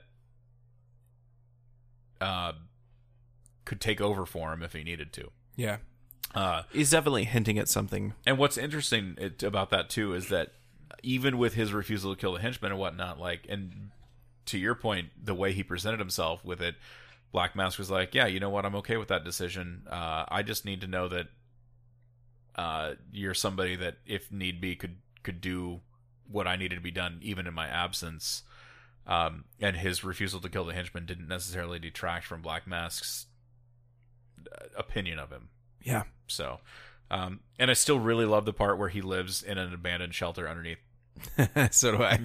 Yeah, underneath fucking uh, internal affairs, basically one PP Yeah, for Gotham. So, I, I do as well. All right, let's talk Superman or Superwoman. Superwoman, excuse me, yeah. Superwoman number one. so, so here's my notes on this. Lois has powers. Yeah, Lana has powers. um, so this is obviously the new 52 Lois still uh, that's got the powers. And honestly, neither Eddie nor myself read much of the Superman from New 52 other than the the final story arc, which didn't have Lois in it really at all. yeah. So this is Lois and Lana from New Fifty Two Soups, essentially, and uh, I did actually enjoy this book. I, I like the dichotomy of how they tell it. Like, um, there is sort of a twist towards the middle of the book, um, and you know, spoilers, but that's essentially that Lana has powers, which you know, of course, we just talked about. Um, when the book opens, it's Lois basically asking Lana for tips on how to use her powers. She's, you know, like you help train Superman and figure out his shit, like help me do the same thing, and that all seems well and good. And and they're not friends. Like you don't, you definitely get a sense. They're kind of adversarial a little bit. Not like they don't hate each other necessarily, but they don't like each other. I mean, they're not. Yeah, precisely. Like they're, they're definitely not buddies or anything like that. Like, um, but uh, the, the so that's the relationship as it's set up in the first few pages of the book is like, you know, Lois is there to help La- or help get help from Lana figure out how to use her powers and stuff like that. And Lana, you know, good to that, kind of gives her some tips. Like, you know, there's a reason why you fly like this, you know, and it, it's uh, to you know help directional sense or whatever. Yeah. Blah blah blah. Um, Because Lois essentially has Superman's power set. yeah, and uh Lana's is quite a bit different even though they both got their powers essentially when Clark like New 52 Clark's body started to decay it kind of erupted Yeah. a little bit. Lana's is a little bit more like ener- energy man- manipulation. Sort yeah, of. she can change energy from one kind of energy into another kind of energy. Yeah, she has that. super strength, super strength, and she can fly. But um, she has this like energy manipulation ability. I don't know that she's super strong necessarily, or if the super strength is more because of the energy manipulation. Like she's able to do She well, I with think the energy field. the reason I said that is because I like Lois asks her at some point like you can do the super strength thing and you know come help me lift this or whatever. And that that's sort of like the last panel is like they She's like, my powers don't really work like that. Yeah, And Lois is like, well, do it anyway. Yeah. Um so this is interesting too because when I was reading this and I and I opened it I was like, okay, this is going to be the story about how Lois is Superwoman and whatever that makes sense. And then Lana showed up because I didn't know anything about that. And so Lana, you know, when we say Superwoman, we actually may be talking about two characters in this book, which is I think another interesting way that they did that story. So Yeah. Um. So the overall premise of the book is that Lex basically has this giant warship because he is taking on the mantle of Superman. Granted, he's a self-appointed Superman. Nobody else has really asked him to do this, but he's got his, his power suit that he uses, um, and then just this giant warship that he he's not Superman by any means, and the warship is kind of his answer Yeah. to make up for his shortcomings. Problem is, is that very early on in the issue, like he not only loses his power suit, like it stops working, um, but the warship just kind of starts doing whatever it wants to do instead. Yeah. as well. And there's there's crew members trapped below decks and all that kind of stuff, and that's where super super Lois comes in. Only it's ends up being too much for Super Lois, and then the big reveal is when you she's like, "I need you," and that's when you find out that Lana also has superpowers, and she so she goes and does her thing as well. Yeah. Um, what's interesting is what happens kind of toward the end of the book, and spoilers. Obviously, we we talk about. I shouldn't have to say that, but I do. We kind of get the villain from Superman three, and I'm not talking about Richard Pryor. I'm talking about the weird robot chick at the end of it. that's what that's really what this this chick kind of reminded me of is because I don't know what she is, um, but she's badass, obviously, Mm-hmm. um, because there's a very strong possibility that Superwoman number two might just be about Lana. Yeah. Um, that's that's we don't know. Like that's where we're that's where we kind of end off at. So I, that that's another thing. Like just again hitting the nail on the head. I like this title because, um, or one of the things that I like about this title is that uh, it's called Superwoman, but I'm not exactly sure which character that's supposed to be about right now. Yeah, yeah. Yeah. All right, let's talk So- the Flash. Um, another one of my favorites this this this particular week. I like this a lot. Um, So did I. they're doing more stuff with the Speed Force. In fact, my first note is Speed Force Mumbo Jumbo. And that is essentially the, the the crux of it. Yes. Yeah. Um. So one of the scientists working for Star Labs essentially realizes that when two of any any of the members that got hit by the Speed Force storm and have been imbued with powers, when they use those powers in close proximity to one another, the Speed Force itself starts to bond together, and eventually, one of the uh. Like if it's two people, eventually one of the two will end up with all of the Speed Force Yeah. powers. It's, it's other one will Highlander Flash. left- What's that? It's Highlander Flash. Yeah, the quickening. Yeah. It's the the quickening. Um, what I thought was clever about this is I don't know that this is an aspect of the Speed Force that we've ever seen before. No, neither do I. Um, uh, we we en- end up in an encounter with a big bad dude from what the fuck is the name of that organization with the spiral? Is it the spiral? I don't remember. something yeah. stupid like that. Anyway, um, yeah, I'm not a big fan of the the, the covert bad team name. Yeah. I think it's kind of lame, but I do like the actual characters in the book. Um, but this dude is pissed off because he got struck by lightning and it just basically maimed him. It didn't give him any kind of powers or anything. Yeah. Um, so he basically created a suit that would channel the Speed Force into his body like forcibly, uh, which doesn't end up working out well for him because he is not meant to have the Speed Force. So the Speed Force kind of reacts really negatively. Yeah.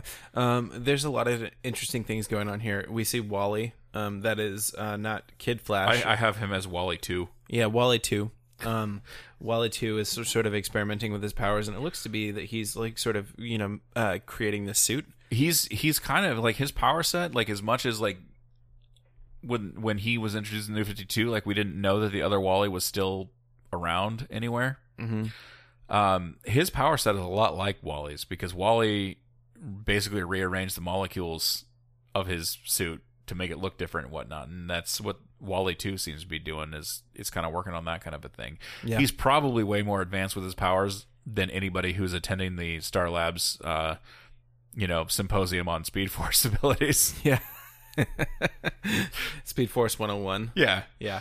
Um, so I think they're doing a couple of different things in here. One, one is when I was reading this, they set up an obvious way to get rid of all these speedsters, which I didn't ever, re- when I was reading, I didn't ever think that they could keep all these speedsters around. And, No. and so the way that I think they get rid of them is that Godspeed essentially takes all of the speed force from them and then pre- a serves la, as- a la Zoom from season two of The Flash. yeah, and then thereby serves as a good foil for Barry. Um, and then the secondary part, though, is that that doesn't necessarily apply, I think, to Wally 2. Uh, Wally 2 did not get his powers, I think, through the lightning thingy.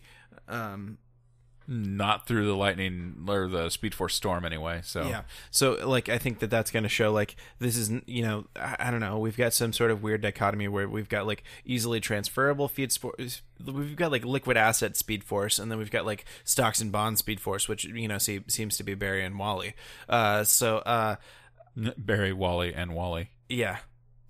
Wally and Wally. That's not confusing at all. No. Um, anyway, that there that aspect of things I think is going to be interesting, and I think that that's probably definitely going to be one of the things that plays out over the next you know few issues.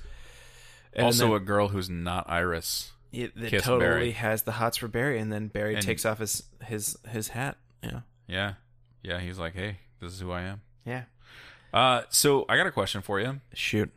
So Wally Prime, we'll call him Wally Prime, Mm-hmm. was Kid Flash, Yes. and Barry just got done telling him, "Hey, you're not Kid Flash anymore. Yep. You're the Flash." Um, do you think that Wally Two is going to take on the mantle of Kid Flash, or do you think we're going to jump straight into like Impulse or something like that? With the yellow, I think we're definitely going for Kid Flash. You think so? Yeah, and and I think that that, that he's a younger Flash, and, and and that they did that. That that they're like, no, you're not Kid Flash anymore. Like specifically, I think we're definitely he's taking on the mantle of Kid Flash. Because Impulse was from the future anyway. That was Bart Allen. He was one of uh, Yeah. Barry's like grandkids or some shit like that. So or nephews or something.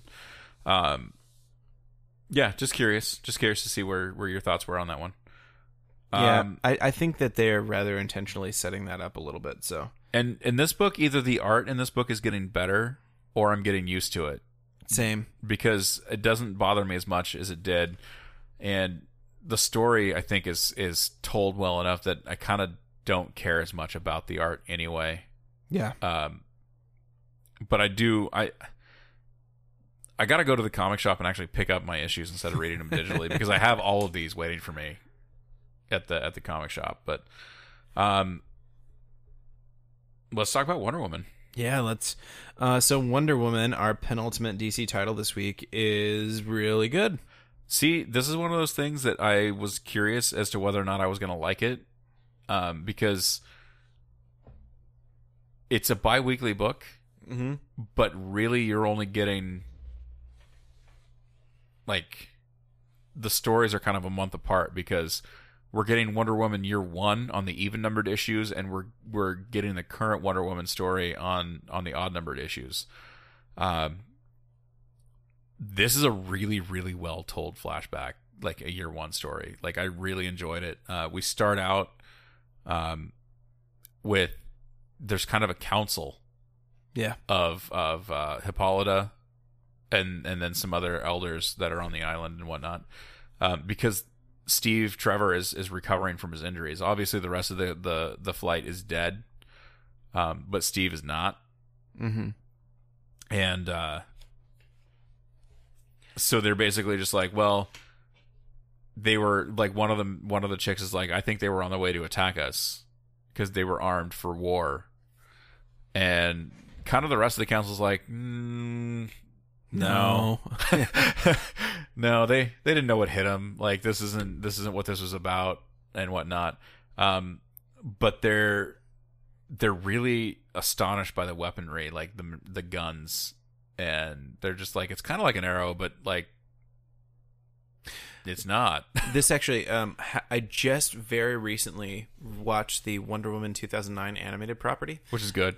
It is good, and it actually draws a lot of uh, similarities to this. Yeah, not a kid movie either. By the way, like the the Wonder Woman animated movie is. It's a little grown up. I mean, Not- kids could watch it. It's not, not, like, super grown up, but it's but it's, it's yeah. definitely geared more toward adults and whatnot Yeah. with the subject matter and stuff. So, um, yeah, no, I I completely agree with that assessment. Uh, what I like about this is is how they we move toward Wonder Woman becoming Wonder Woman in this. yeah, Um, and basically the council is just like, so somebody is going to need to leave Themyscira, yeah. and They decide Trevor was not here to attack them, and they Right. need to go off of the somebody and- somebody needs to escort him back to man's world and then help him solve whatever problem he was on his way to deal with. Yep. Um, and the only way to do that is to have games, Yeah, and then I- the winner like of the that. games is is going to be that. And the games, you get the impression aren't scheduled to happen for quite a while. No, they basically are like, let's do it tomorrow. Yeah, and and yeah, so the Queen's is like, well, we're gonna have to move up the schedule, um, and she.